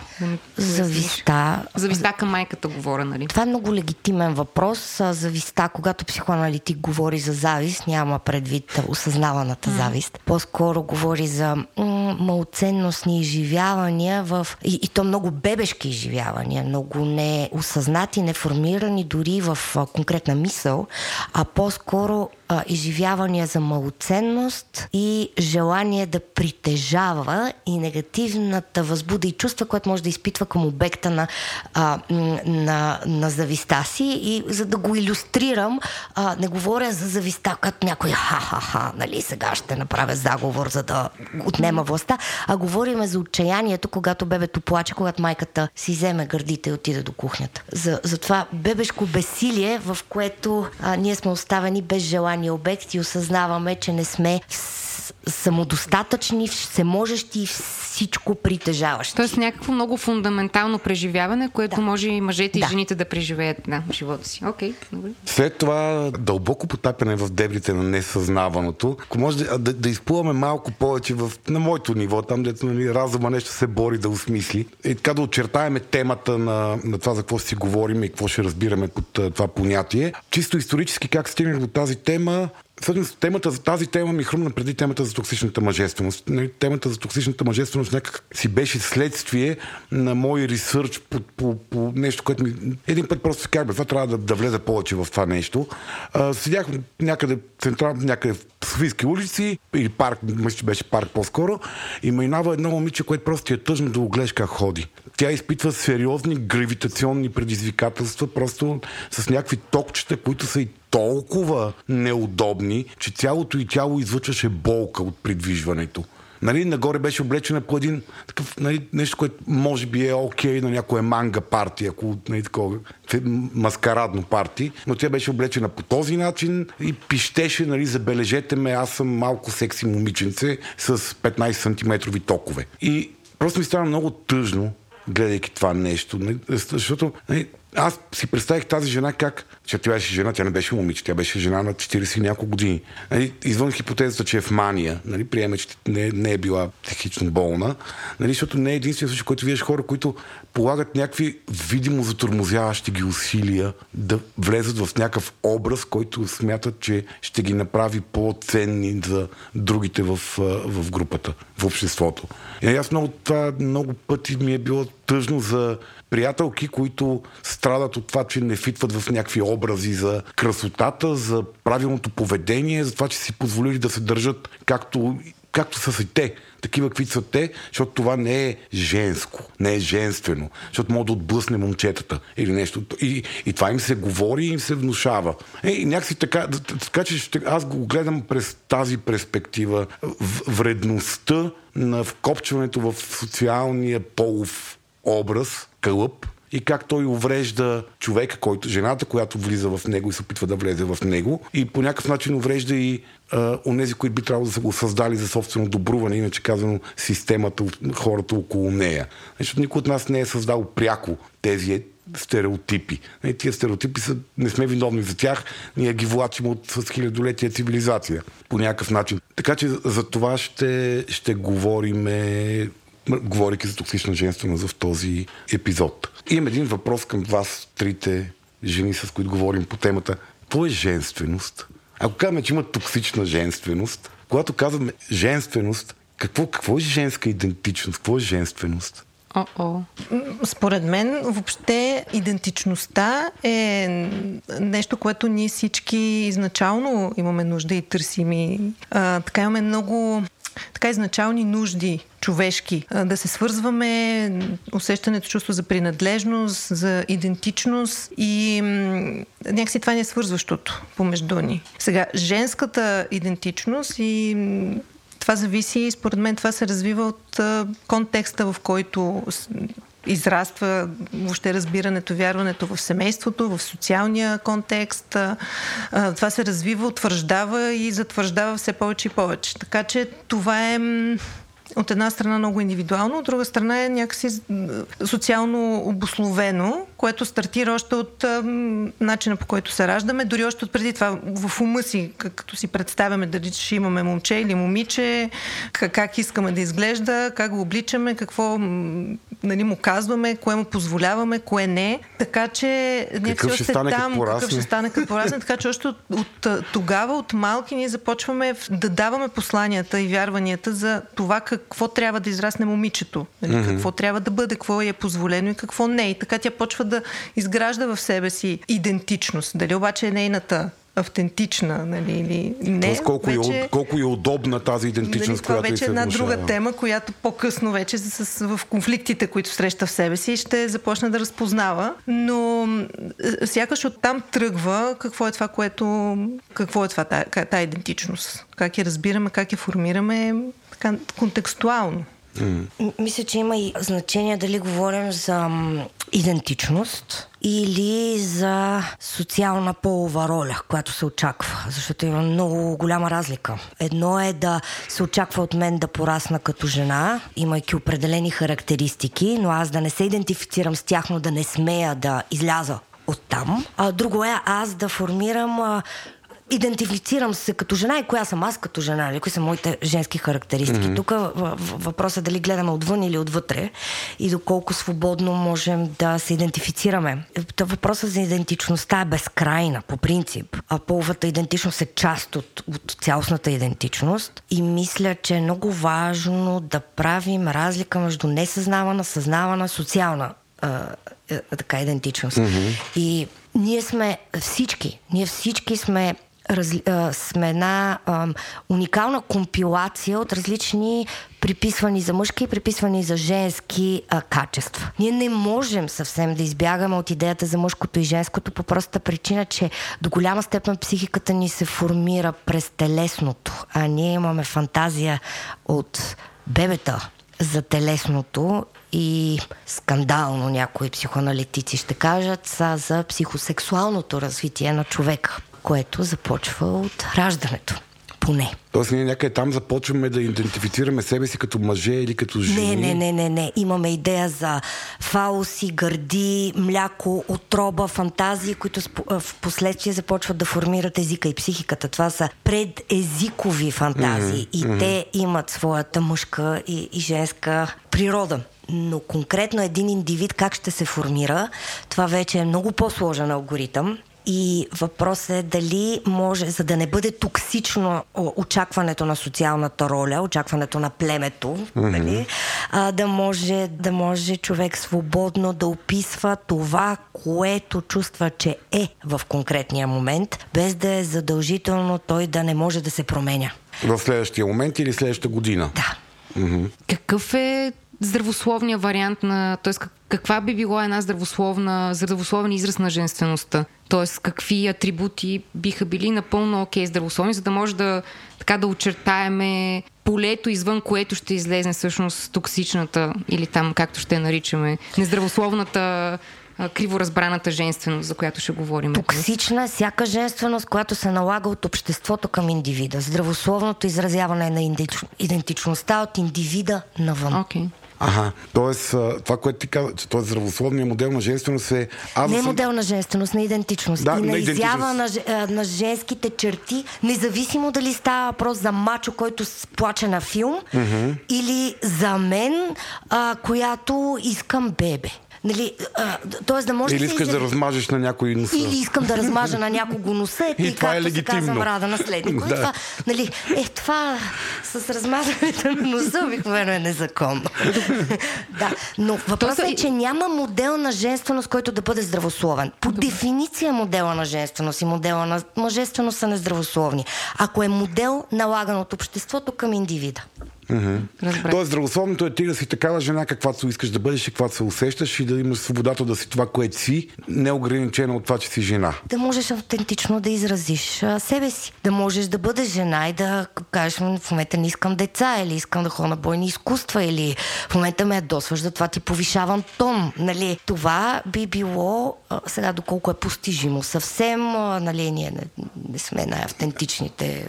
Но въпросът е, че няма как да има модел за полова роля, нали, едно, как би изглеждал здравословният транссексуален? Как би изглеждал... Нали, ако ще говорим за... Как би изглеждал здравословния мъжки модел? Как би изглеждал... Няма такова нещо. Mm-hmm. Наложи ли се модел за идентифициране, нали, Иван е мъж, значи трябва да се държи еди как си, Петя е жена и затова трябва да се държи еди как си, вече отиваме към нездравословното, като разбира се, винаги обществото налага известен натиск, нали, ние няма как да избегнем, да живеем щастливо, автентично, като едни пълни диваци, изявявайки себе си, защото ние, ако няма общество, няма да имаме и име. Няма да има кой да ни каже. Няма да сме живи като цяло. Именно.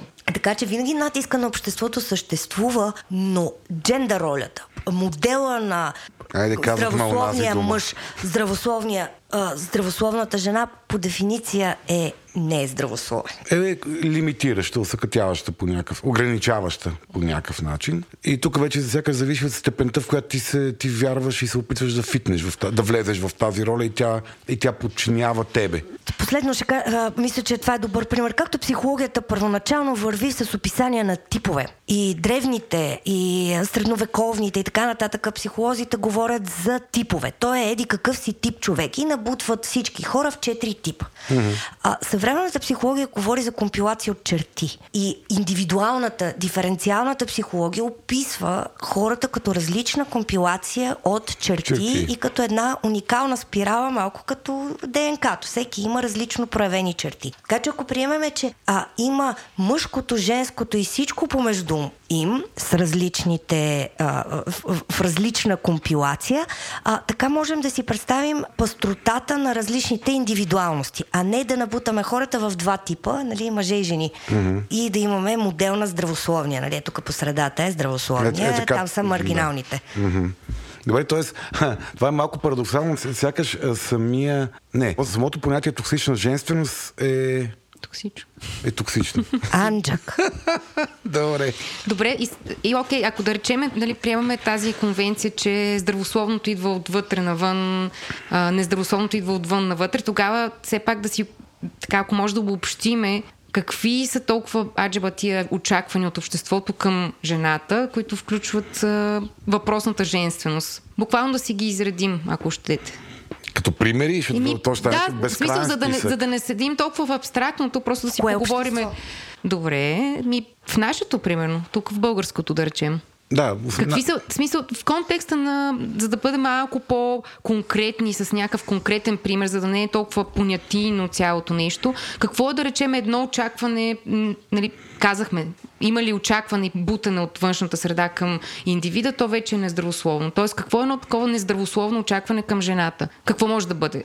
Нали, с всичките условности, които казахме до сега, за, нали, ограничаването в 2 типа и така нататък и така нататък. Ами, например, в България много изразено очакването жената да е слаба, красива, облечена по определен начин. Гримирана. Това е доста изявено.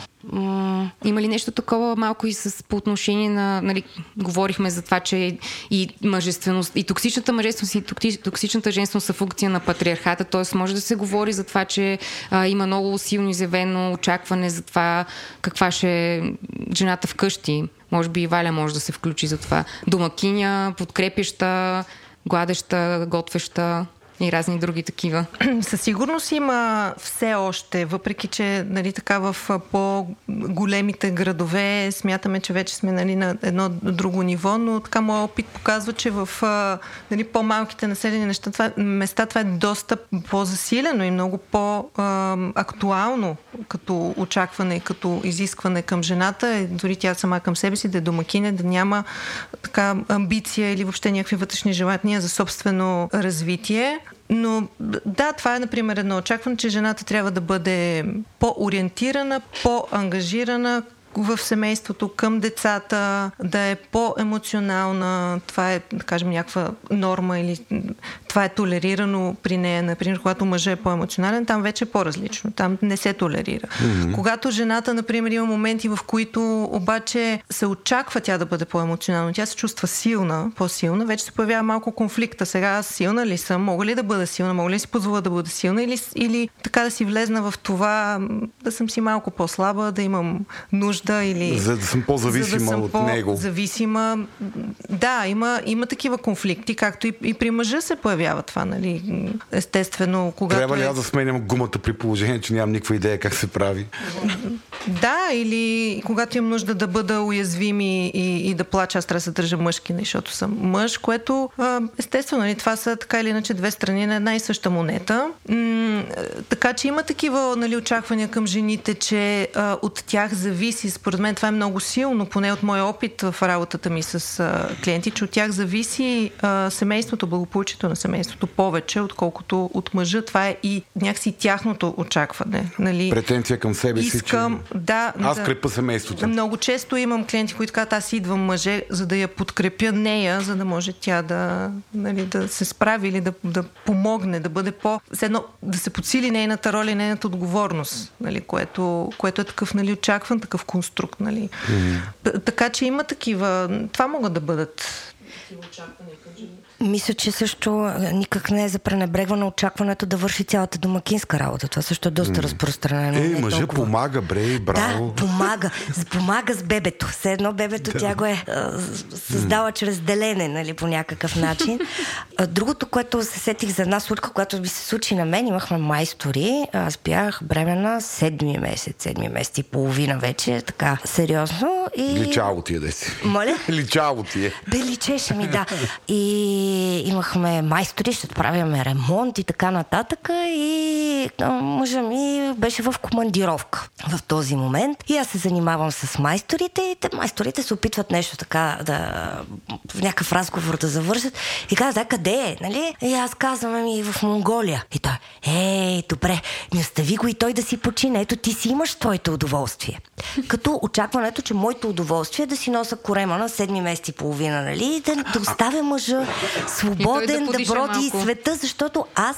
Ти твоето си го взела. Аз моето съм си го взела. И очакването, че жената не само трябва да носи, прави, да се грижи за цялата тая работа, а трябва да ѝ харесва и освен това да не очаква много допълнителни удоволствия. Тоест това за нея не е задължение, а удоволствие. Mm-hmm. И това очакване... Защото се реализира по този начин и би трябвало да е безкрайно щастлива. Няма много значение защо, това е работата. Нали? Мъжете ходят на барче, жената какво си приспи бебето, какво друго е остава. Нали? И това всъщност е един доста жесток начин да се мисли за...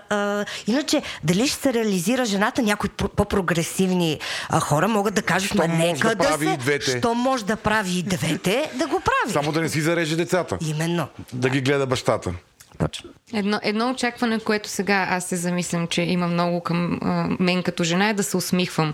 И това много често съм чувала, примерно, когато просто не се усмихвам, в смисъл, дори не съм сигурна, излъчвам ли, явно нещо излъчвам по-интимидиращо, нали, но съм получавала обратна връзка. Какво е интимидиращо? Не мога да го преведа. Интимидейтинг. Такова обвинително, засрамващо, да. Влиза ми в личното пространство. Се е случвало да ми кажат, защо си ядосана, какво ти е, защо си ядосана. Просто седа и не се усмихвам, т.е. просто гледам в една точка, може би си мисля за нещо. Т.е. очакването жените са леко глуповато нахилени през цялото време. И аз всъщност от един момент нататък почнах да се усмихвам нарочно, защото просто не искам да ми задават такива въпроси, не искам да се занимавам, изобщо да се обяснявам какво мисля, чувствам или каквото и да било. И просто леко така си изкривявам устата в нещо като усмивка, за да може от срещната страна да се успокои, че окей, всичко е наред, няма нищо не е извън нормата, пасвам идеално, така че... По принцип, човек да се усмихва дори само мускулно е полезно за биохимията, така че имаш полза. То това си го има все пак и като очакване, нали, с жената, тя за да задържи мъжа в къщата, тя трябва, нали, да е усмихната, тя трябва да е приветлива, нали, то това е, ако си така съм чувала такива послания, нали, ако не си сега усмихната, нали, то мъж сега ще тръгне, нали, някъде друга, да сякаш имаш такива едни поведения, които ти трябва да излъчваш, да правиш, за да може да го задържиш, нали, защото това е. Не е така отношението... Искаш да кажа, че към жената това очакване е по-силно, отколкото към мъжа, да е приятна компания вкъщи. Разбира се, жената е тази, която я искат и тя, нали, пристава, нали, то има такива много и от фолклора и още от край време такива... И пристанали вече. Пристанали, те я искат, не я питат, нали, баща ѝ, нали, от нея ръката, нали, тя някакси няма много думата, така че... Сигурно си има такива, нали, тя да е тихата, да е скромната, да е послушната, нали, много да не слуша мъжа си, нали, имаме от останали вярвания, да е приемаща, да той да не го ядосва, нали, да прави такива неща, че сега няма да ще слушаш, той е водещ. Всъщност функцията на отробата е такава, нали, на детеродната система е такава. Женска човешката детеродна система приема. Но въпросът е, че не може един индивид да бъде идентифициран с детеродната си функция. И идеята, че жената винаги трябва да е приемаща, усмихната, от нея зависи дали ще бъде желана. Кооперативна. И послушна дори. Mm-hmm. И всъщност това се изразява в изключително много социални, но и сексуални измерения, като например има много очаквания, поне ти ще кажеш, но вероятно си имала такива случаи, мъже, които са истински разстроени от факта, че жена не е веднага готова и приемаща, когато те я пожелаят, че искат нещо като любовна игра. Mm-hmm. Тоест, те го приемат като искрено отхвърляне. И това е много по-разпространено, отколкото ни се иска да мислим. Mm-hmm. Тоест, жената трябва да стои, да кажем, усмихната, но и готова за всичко това в момента, в който бъде пожелана, а мъже има право да се отдели и да се отдалечи колкото време му е нужно. Mm-hmm. И един от проблемите с токсичната женственост е, че когато говорим за токсична мъжественост, тя много уврежда мъжете като психика и като емоционалност, но най-голямото насилие над мъжете, това е войната. И най-голямото насилие от държавата към мъжете. Не от жените към мъжете. Mm-hmm. Докато към жените, това обикновено става въпрос за домашната... Насилието вкъщи. Да, социалното и домашното насилие. Усъкътяването на жената като индивид въобще. Което ежедневно, и дай Боже в нашия живот да не срещнем война. Ежедневно и в очите и на мъже и на жени. Защото това нещо се носи и от, примерно в тези най-брутални прояви на женско съкътяване, на female mutilation. Да, обрязване. Така обрязване. Жените са носители на тези традиции. В Иран на моралната полиция има жени. Изобщо при продажбата на деца, на практика 11-12 годишни за булки, участват жени. Тоест цялото общество, мъже и жени, стават носители на това нещо. Mm-hmm. Жените, идентифицирайки се с агресора, мъжете, смятайки, че се грижат по този начин. По този начин за жената. И това става една такава споделена перверзия, която се предава от урва на урва и от век на век. Да, малко по-рано няколко пъти използвахме патриархалното общество. Не, че ние имаме много спомени за непатриархалните общества. Тук там една адрес сме се отрепали, че тема антропология. Знаеме, че има матриархати някъде. Но ние, там също имало полови роли, най-вероятно. Там също всеки е бил по някакъв начин урегулиран как присъства полово в племето. Просто там, в тези матриархални общества, за които има бегли спомени, че може би е имало едно време. Но не познаваме в детайл. Просто тук казваме патриархалното общество, но по-скоро е обществото, традиционното схващане за човека в тясната му роля в социума. Тоест ти се реализираш като човек-мъж по този начин, ти се реализираш като човек-жена по този начин. И това са твоите места в играта. Алтернативата на патриархата не е матриархата. Алтернативата на патриархата е либералната демокрация. Да, аз говоря за другата форма на традиционна организация на обществото, да е ясно кой е шефа. Защото патриархат, това означава ясно, че кой е шефа, шефа е мъж. Това принцип означава патриархат. Тоест, от тези неща, които вие описахте, някои от тях звучат като много брутално ограничаващи, но най-вероятно има и много, много такива ежедневни, фини, елегантни стеги на костюмчето жена, които всеки ден ни ги навиват по-малко, и това по някакъв начин ни притиска и ни кара да ви кара вас, жените. Много ми хареса колко изведнъж се идентифицира с нас. Много е мило. Защото съм човек, аз се идентифицирам с човека в женско тяло. И човека манипулиран през такива финни социални стегички да се чувства непълноценен, неправ, да му кажа, че ти кога си намериш мъж, погледни каква си, погледни се каква си напориста. Кой мъж ще вземе, погледни се каква си напориста, кой ще търпи до тебе. Или вземи си обръсни подмишниците, погледни се какво си обраснала като орангутан, кой ще погледне тебе. Или качила си тук малко някое друго килце, ние ще ходим на море след 45 дена и ще ти кажа една диетка. Или типа на каква се правиш, жените си говорят на определени теми. И ако ти кажеш, тази тема ми е тъпа, не искам си говоря за деца, за възглавнички, за там не знам за жените, какво си говоря.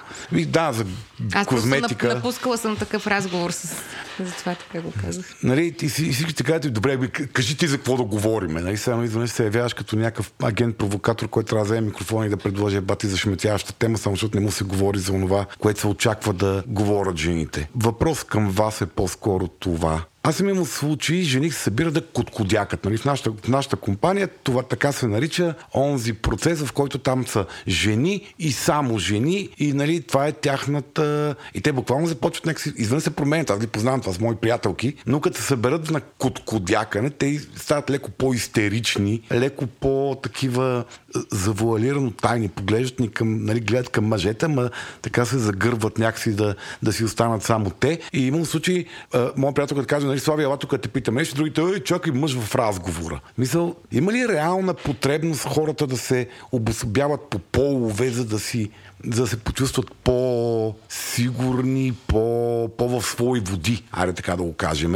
Или това пак е някаква наложена външна рамка. При мъжете ми е ясно защо се случва това нещо, защото ако има жена, винаги има опасността на второто, трето питие да се стигне до такива процеси на свалка. По някакъв начин фокусът вече да не е всички заедно, ами някой да се опита да се свържи по-специално с жената. Това не е гарантирано и в мъжка компания, че няма да се случи процеса на свалка, но да, разбира се, че има пазане от възбудата.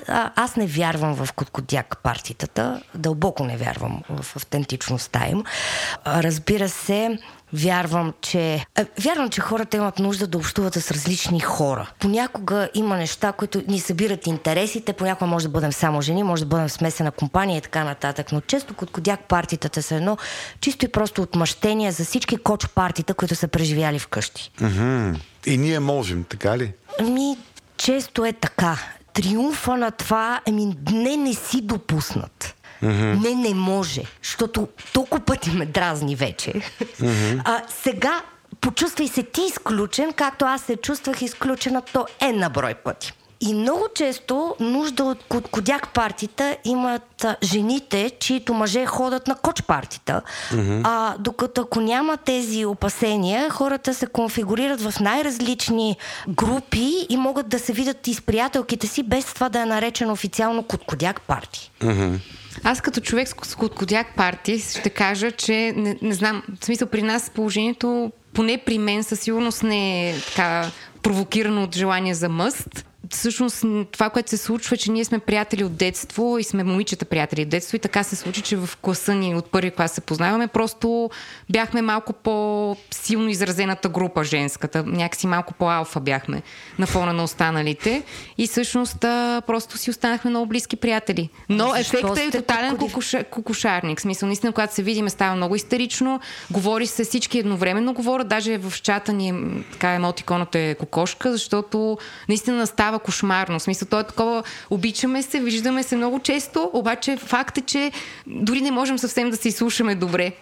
Но превъзбудата, когато се виждаме с приятели, не е патент нито на мъжете, нито на жените. И мъжете могат да се превъзбудат, докато и да крещат и така нататък. И жените факт, могат. И това, което чуваме, че има среща на много близки приятели. Да. Нали? И самата идея да се... Но мъж не може да влезе там. Влизал е, но те сами си тръгват. Защо толкова близки приятели, които се... Вероятно никой няма кой знае какво място във вашата компания, но въпросът е, че тук става въпрос и малко за идентификация, нали, с агресора. Ето нас ни наричат кокошки, обаче на нас ни харесва. Защо вашата превъзбуда да е кокоша? Защо? Какво като не можете да се изслушате? Какво като сте превъзбудени? Защо трябва да бъдете кокошки? Просто наподобява звука, не знам. Наистина, явно е много силно. И наистина е заразно. Гледано отстрани, наистина жените, като се групират по този начин, особено с тази заявка, те започват да се държат леко по-истерично. Нали? Както мъже, като се съберем да ходим петък вечер на бар, тръгваме се едно, ще превземем шипка. Нали? Тръгва се като на битка, то са ни красят и ние не се изслушваме. Окей. Кое значи си е, да, изцяло очакване към половата роля. Да не говорим, че ако тръгват компания само жени или само мъже петък вечер на заведение, то се очаква и по-интересни неща да се случат в последствие, така че превъзбудата също може да бъде очаквана, не само от удоволствието, че се виждаме. Нали? Добре, докато сме още на тема приятелство, сега не знам дали доколко е релевантно към днешната тема, но има, нали, един гигантски предразсъдък към женското приятелство, който съществува сред мъже и жени, че даже познавам много жени, които казват, не искам, не ме кефат жените, не искам да съм приятел с тях. Това пък откъде идва? Аз като човек, който огромната част от приятелите му са жени и се познавам с някой от тях дори от 3 годишна възраст, не мога много да говоря, защото по-скоро не съм типичния пример, но... Идентификацията с агресора. Точно за това казвам, че някак, въпреки радостта и нали, че ха-ха, кокоше, партии и така нататък, това всъщност не... Аз тук рискувам да звуча като кансъл културата и така нататък, но има този елемент, ха-ха, ние сме кокошки, защото сме превъзбудени, че се виждаме. Нещо, което е истински леко забранено за жените. Те не трябва да се превъзбуждат.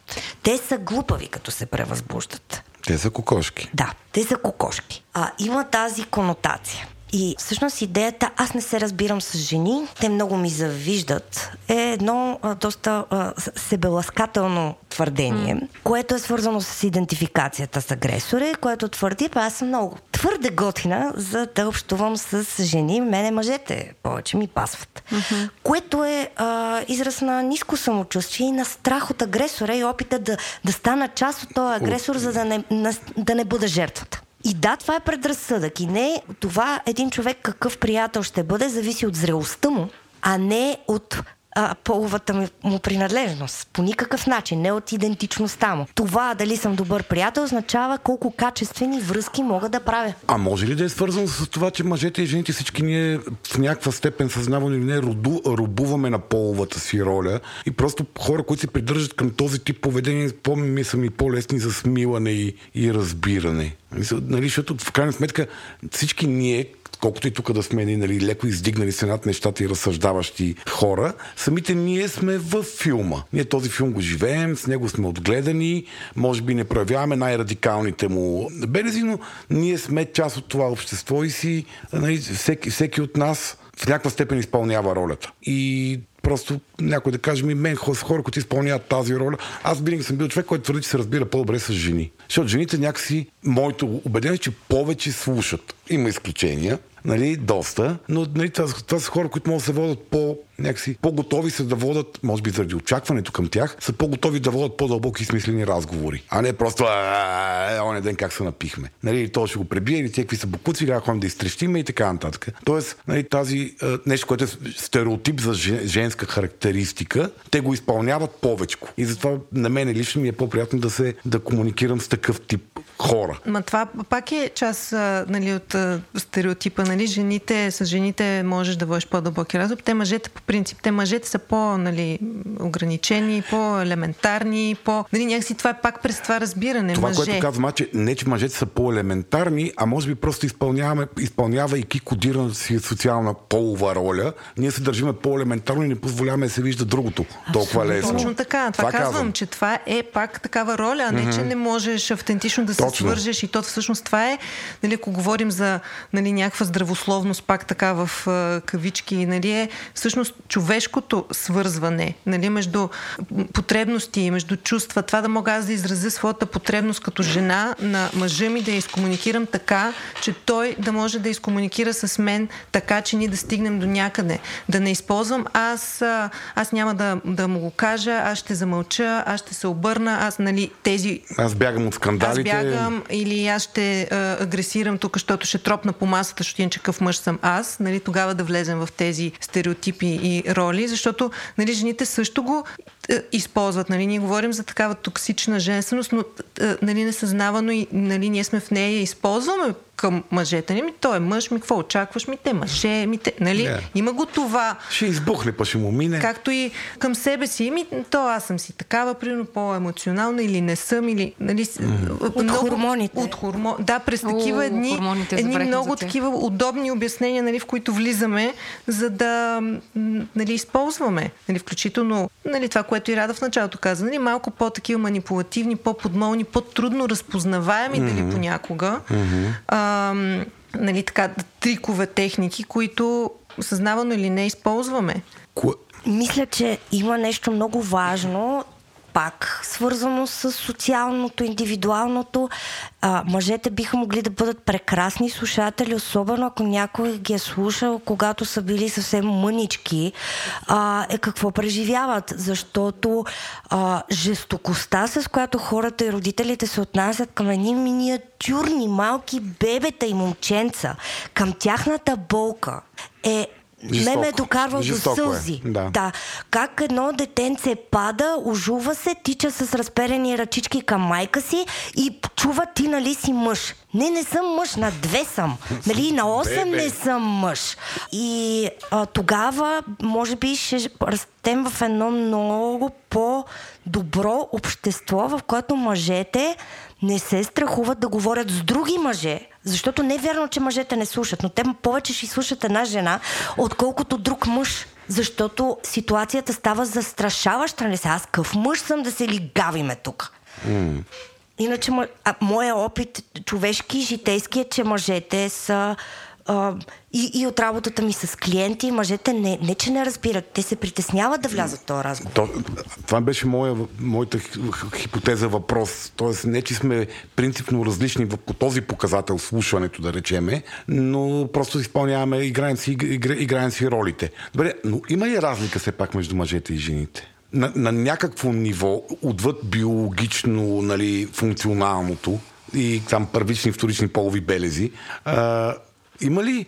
Ето, Мариана каза, забравихме за хормоните. Ето, прословутите хормони, които, нали, на едно ниво се приема, че обясняват разликата между мъжете и жените. Аз по-скоро смятам, че повече си приличаме, отколкото се различаваме, и всичко е социален, по-скоро конструкт и роля, която изпълняваме, защото всички имаме еднаква нужда от свързване, преживяваме, чувстваме. Въпросът е, че с течение на времето и начина, по който сме израснали, възпитавани, посланията, които получаваме. Някои, например, жените са по-толерирани в това те да могат да бъдат по-емоционални, да изразяват чувствата си, подкрепени в това. Мъжете са по-толерирани в това да се справят сами, да могат да бъдат мъже, да взимат решения. Чувствата сега не да толкова са стоици, защото ако изразят някакво чувство, те веднага стават какви? Женчовци. Нали, пък жената трябва да бъде малко по-нежна, по-мила, да не е сега да става така една какво? Мъжко момиче. Феминистка.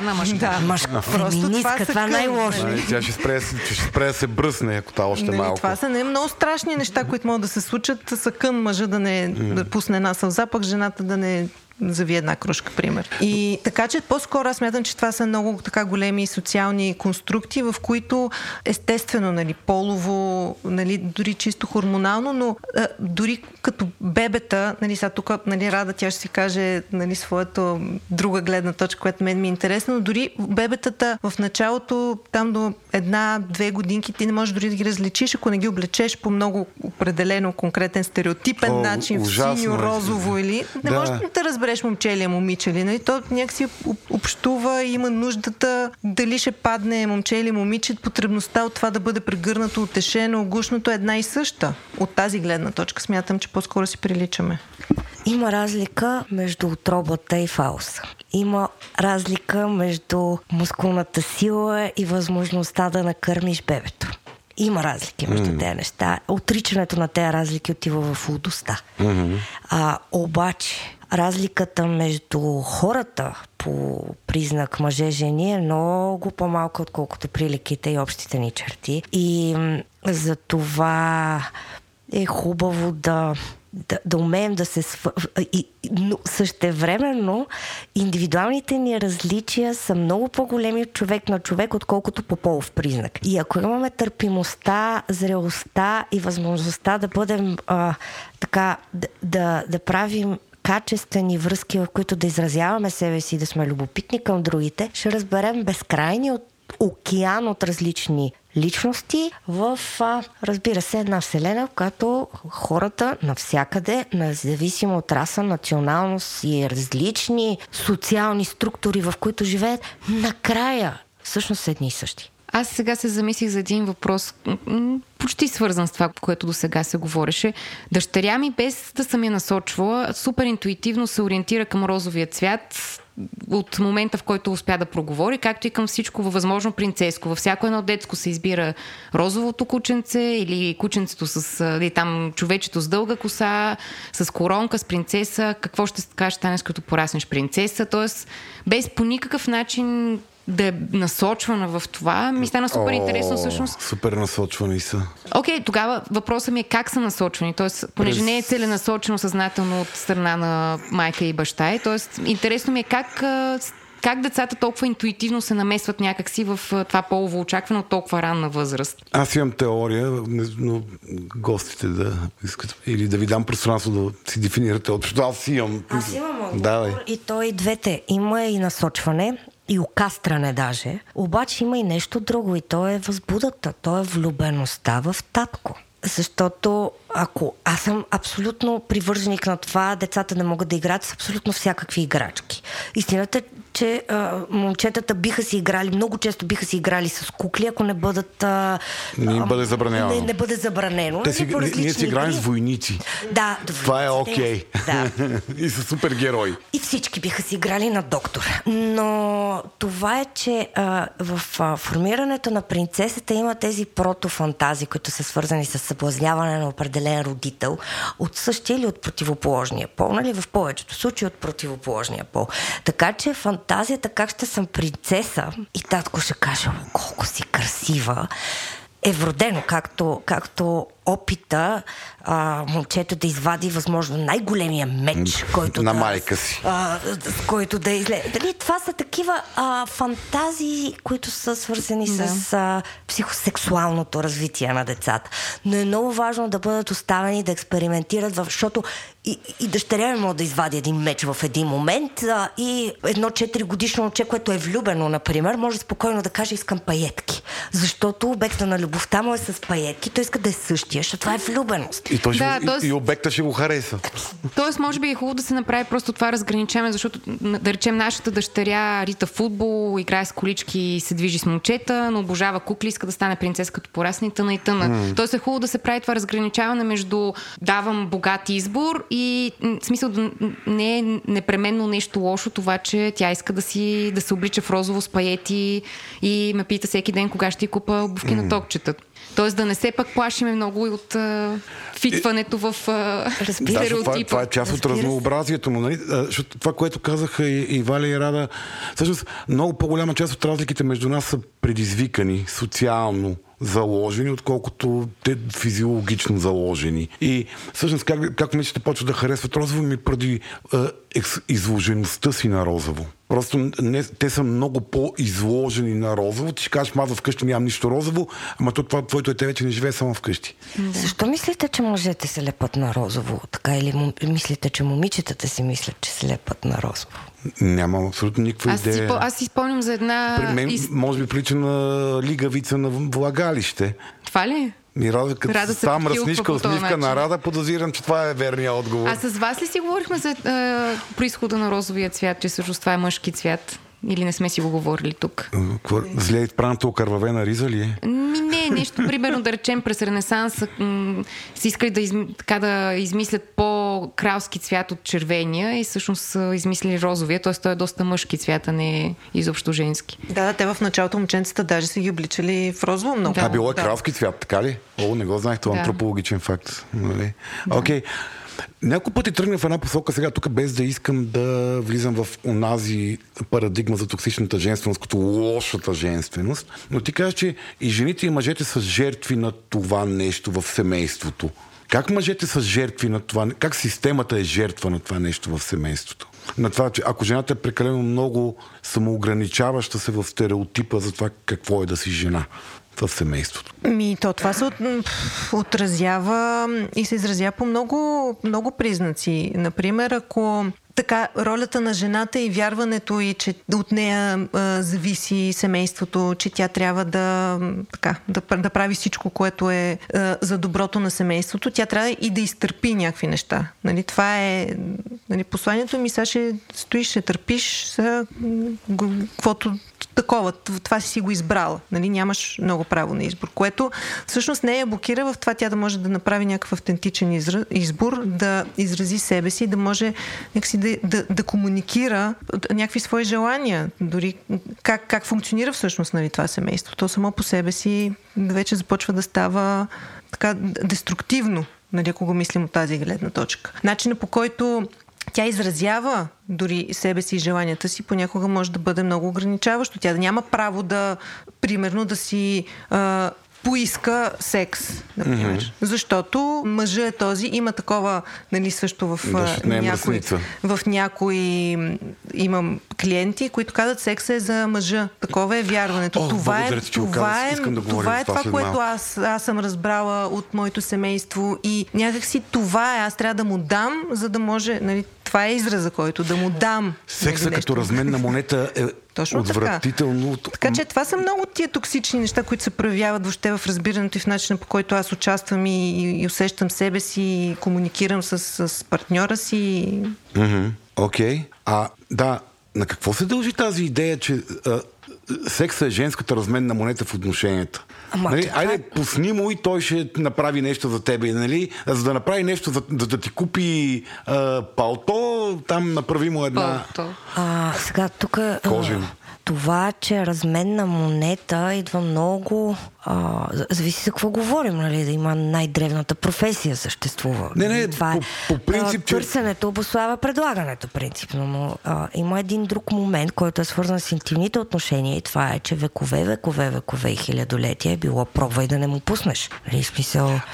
взимало се е на сила. Разбира се, поне да е мирно... Тоест това се вменява като задължение, това, което казах и преди това, нали, ти трябва да е готова. Има случаи на тежко семейно насилие, че тя физиологично не е готова в момента, в който той се прибере, тя си прави нещо, нали, как така тя не е... Сигурно му изневерява.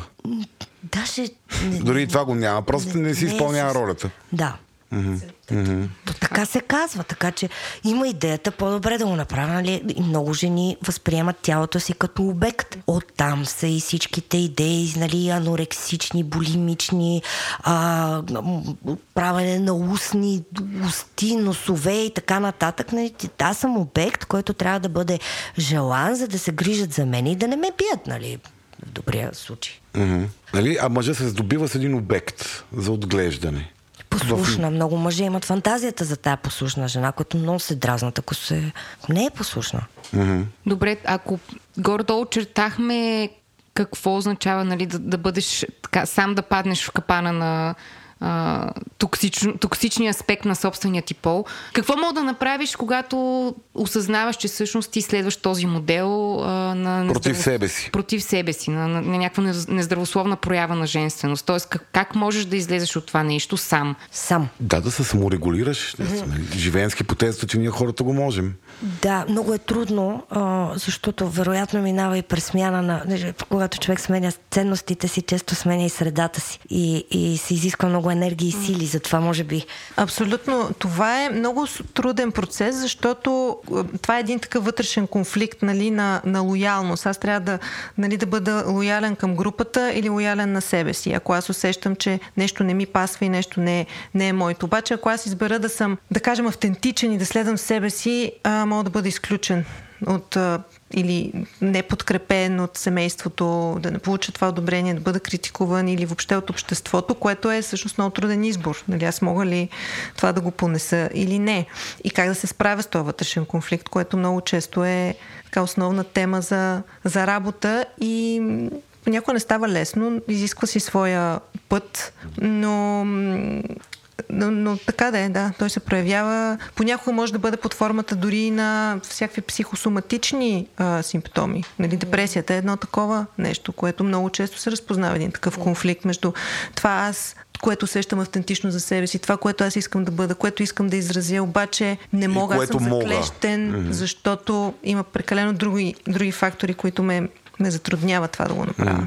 И това, което може да се направи, за да повиши ресурса на човека, да повиши знанието си по въпроса, да се опита да си чуе мислите, критично да помисли, да поговори с хора, които биха го разбрали. Ако е необходимо, без да промотирам психотерапията на всяка цена, но при всеки един токсичен модел, който човек се усети, че би могло, е възможно да потърси и професионална подкрепа.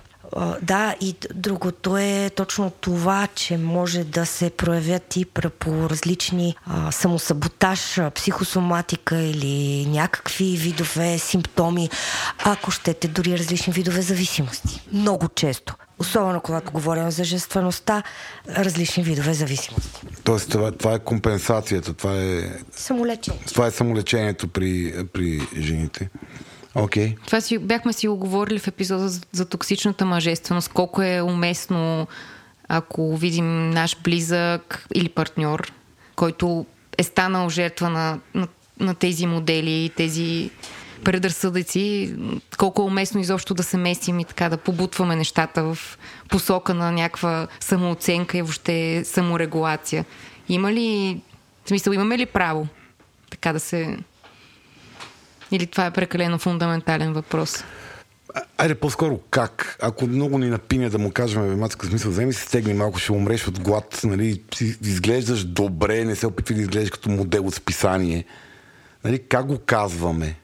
Или... Може да кажем, че сме притеснени за човека, да му даваме такива общи съвети, които критикуват начина му за справяне, обикновено ще резултира в това, че няма да иска си говори с нас.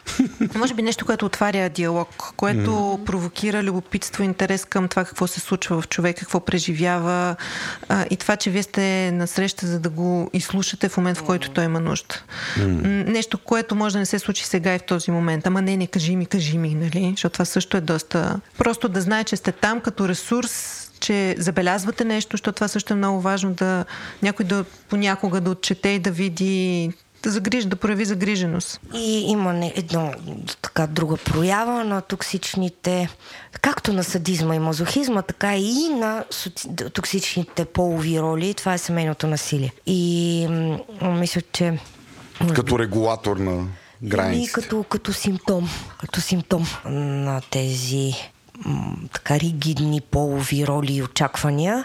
То затова беше и Истанбулската конвенция, нали, с идеята да регулира, но всъщност най-големите радетели на фиксираните полови роли, което бяха руските тролове и американските евангелисти, те атакуваха жестоко идеята за компрометиране на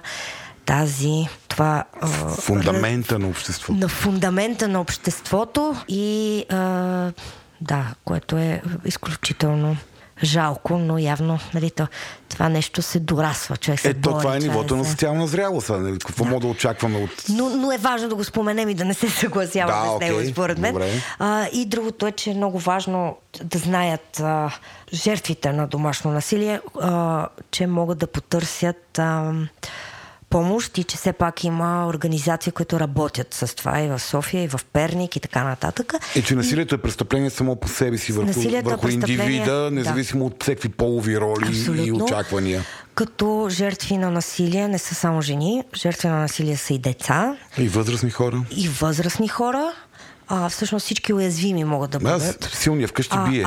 Най-често мъжете стават жертви на насилие чрез децата си.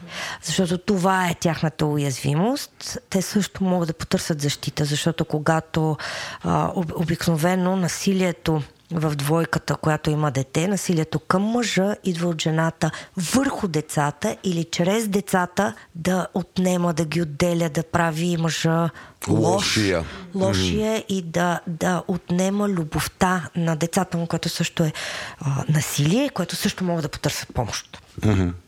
Супер. Благодаря ти за този ремарк. Аз моментално в главата ми изплуваха един-два живи образа. Ти не си дал сметка, че всъщност жени, които търпат насилие, всъщност те връщат по този начин, като сатанизират. Или са първични насилници, и това също. Да, или може от само себе си да разделя и владей, да им идва отвътре, без да са били жертва на насилие. Жертвата на насилие може да пази децата си от насилника, нали? Това е различно. Добре, аз чета в момента въпросите, които бяхме подготвили, защото както и не знам колко хаотично ми звучи нашия разговор, ние си имаме предварително подготвен план на всеки един епизод и дори през повечето време се придържаме към тях. Точно така, ред в хаоса, любимия слоган на Слави. Чета въпросите от нашите патрони, да съм сигурен, че не сме изпуснали някои от тях. Да, токсично ли е очакването жената да се върже на флонга, но ако иска да има и кариера, тя трябва да си изпълни първо семейните задължения и след това нямаме нищо против. Мисля, че това някакси много естествено минахме през това и познавам жени, които се гордеят с това. Жени, които се гордеят, че къщата им е като аптека, че всичко е изправено, всичко е подредено и са направили страшно успешната кариера. Не говорят много дали децата им са били гушкани. Обаче, докато се е поддържала тази перфектна фасада. И дали имало кой да гушка децата. Не, че е само тяхно задължение. Не, те да гушкат децата. Въпросът е те били ли са гушкани? Така да е, то не причината може да е всякъде. Да, винаги е в майката, това е ясно. Разбрахме се по тази тема. Да бе, разбира се, нека започваме всеки епизод с тази. Добре, а жена ли, ако не е майка, въпрос потребител, супер гаден въпрос, много тегъв, за много жени много тегъв въпрос. Давам си сметка, че това не знам дали дори е удачно да го задам този въпрос, но е зададен от един от патроните на шоуто. Много жени са в тази гаден капан на вменено чувство за провал, защото нямат деца. Според мен, лично според мен, отговор е абсолютно да. В смисъл, че ако идентификацията на жената с жена минава само единствено през майчинството, това е така доста, може би, ограничаващо. Сега в крайна сметка съм чувала и клиенти, които майките са им казвали: ма това ти, че си родила секцио, да не мислиш, че те прави майка. Ти от какво си разбрала от раждането? Това, че не е естествено. Също не е. Така че има много различни очаквания и вярвания към жените, но това е една част от идентификацията. Според мен не е изцяло. Разбира се, че минава и през това, но жени, които не могат, не искат или каквато и да е там вече... контекста е много важен, какви са там събитията и какво се случва, защото това може да е отговор на някаква травма, естествено. Но някакси биха могли да се свържат и с много други свои части и да има идентификацията през това. То контравъпроса, мъж ли, ако не е ходил в казарма? Абсолютно същата логика. Абсолютно същата логика, с идеята на тези... И то го има То го има в фолклора, нали? Той трябва да отиде в казарма, фолклор, за да има го в медиите 2022 година го има. Да, освен това има, допреди не толкова отдавна, нали? Ако мъж не е ходил в казарма, той... Негоден. Той не може да се сгоди, защото той е негоден. И така нататък. Жените са ялови и всякакви други такива. Отново племени изисквания към ригидната мъжко-женска роля. Разбира се, че той самия въпрос жена ли е, въпросът е какво се разбира под жена. Нали? Ако жена е нещо, което ражда, не е.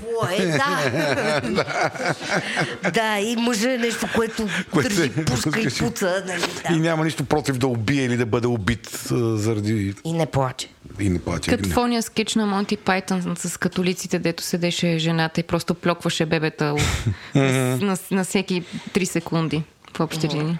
И това е дехуманизиране. Но между другото има нещо много важно, пак да кажа, съжалявам, но това е, например, дехуманизирането на жените, когато са бремени. Една депресирана бременна е лоша майка. Тя не е депресирана, примерно, Юлия Петрова.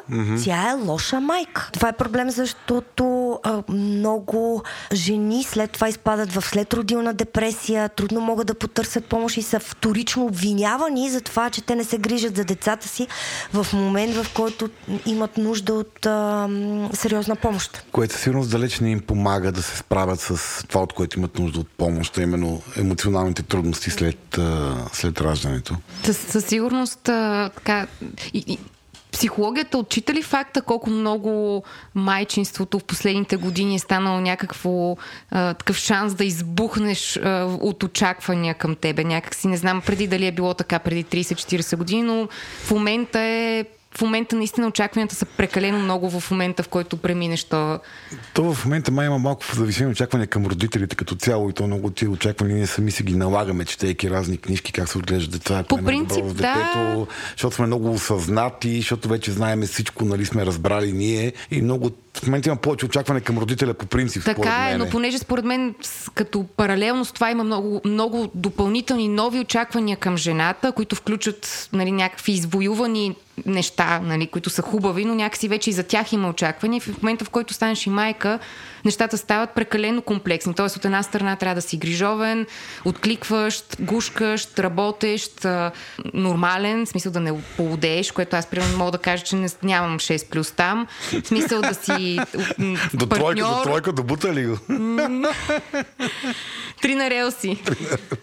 В смисъл, някакси поне моето усещане, нали, бидейки майка в 2022 е, че има прекалено много очаквания, които те са, може би, са обусловени от желанието да огрееш навсякъде, не знам. Аз искам да огрея навсякъде. Ето, това е бърнаут. Да. Житейският бърнаут на младия родител, на където ти бе още просто... И въпреки това усещането, че има прекалено много.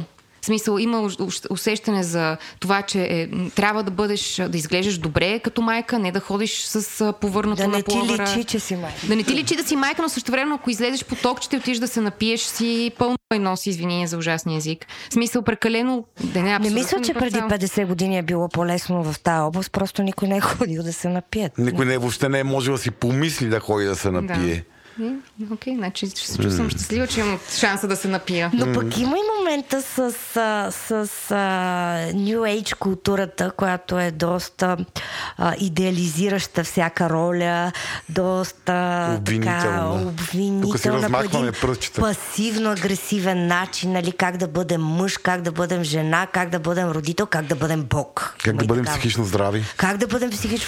Как да победиме болката, как същевременно да бъдем успешни, как да не се самоубием и други полезни трикове. От 3 до 9 стъпки. Как да не се самоубием в 3 стъпки? Харесвам. Да, това е много нещадящо човек. Много е нехуманно това. Това е страшно нехуманно. Аз за това го мразя New Age. Идеята за съвършенство се продава перфектно. Те нищо не ти казват пряко, те просто ти казват какъв трябва да бъдеш. Па ти като не си, сам си прави изводите. Има и втора книга по темата, може да си я купиш, ако искаш. Рада, като каза преди 50 години какво е било, тук има още един въпрос от нашите патреони. Как комунизма се отразил на разбирането ни за женственост? Българското, предполагам. Честно казано, може би единственото добро нещо на комунистическата идея е равенството между половете, че не е точно реализирано и че е станало деня на колежката, че... това е исторически процес в целия цивилизован свят. Именно, не, става просто, че изобщо не е реализирано. Нали? Как се е отразило, никак не се е отразило, както в тоталитарна държава може да има една жена положение. Нали? Имало си е турмоз, очаквания, ограничения и така нататък. Тоест, реално не са... 8 месеца майчинство е така се отразил комунизма. Да, вероятно, пресата, нали, че трябва да работи и в завода, и да е майка и така нататък. Но има идеята, прокрадва се идеята за това, че все пак жената не е половин човек. Което пак казвам, че не е заслуга на комунизма. Не. Това е общо цивилизационно развитие през миналия век, което е свързано и с масовото образование, и с масовия достъп до здравеопазване. Да. И това не са придобивки на комунизма.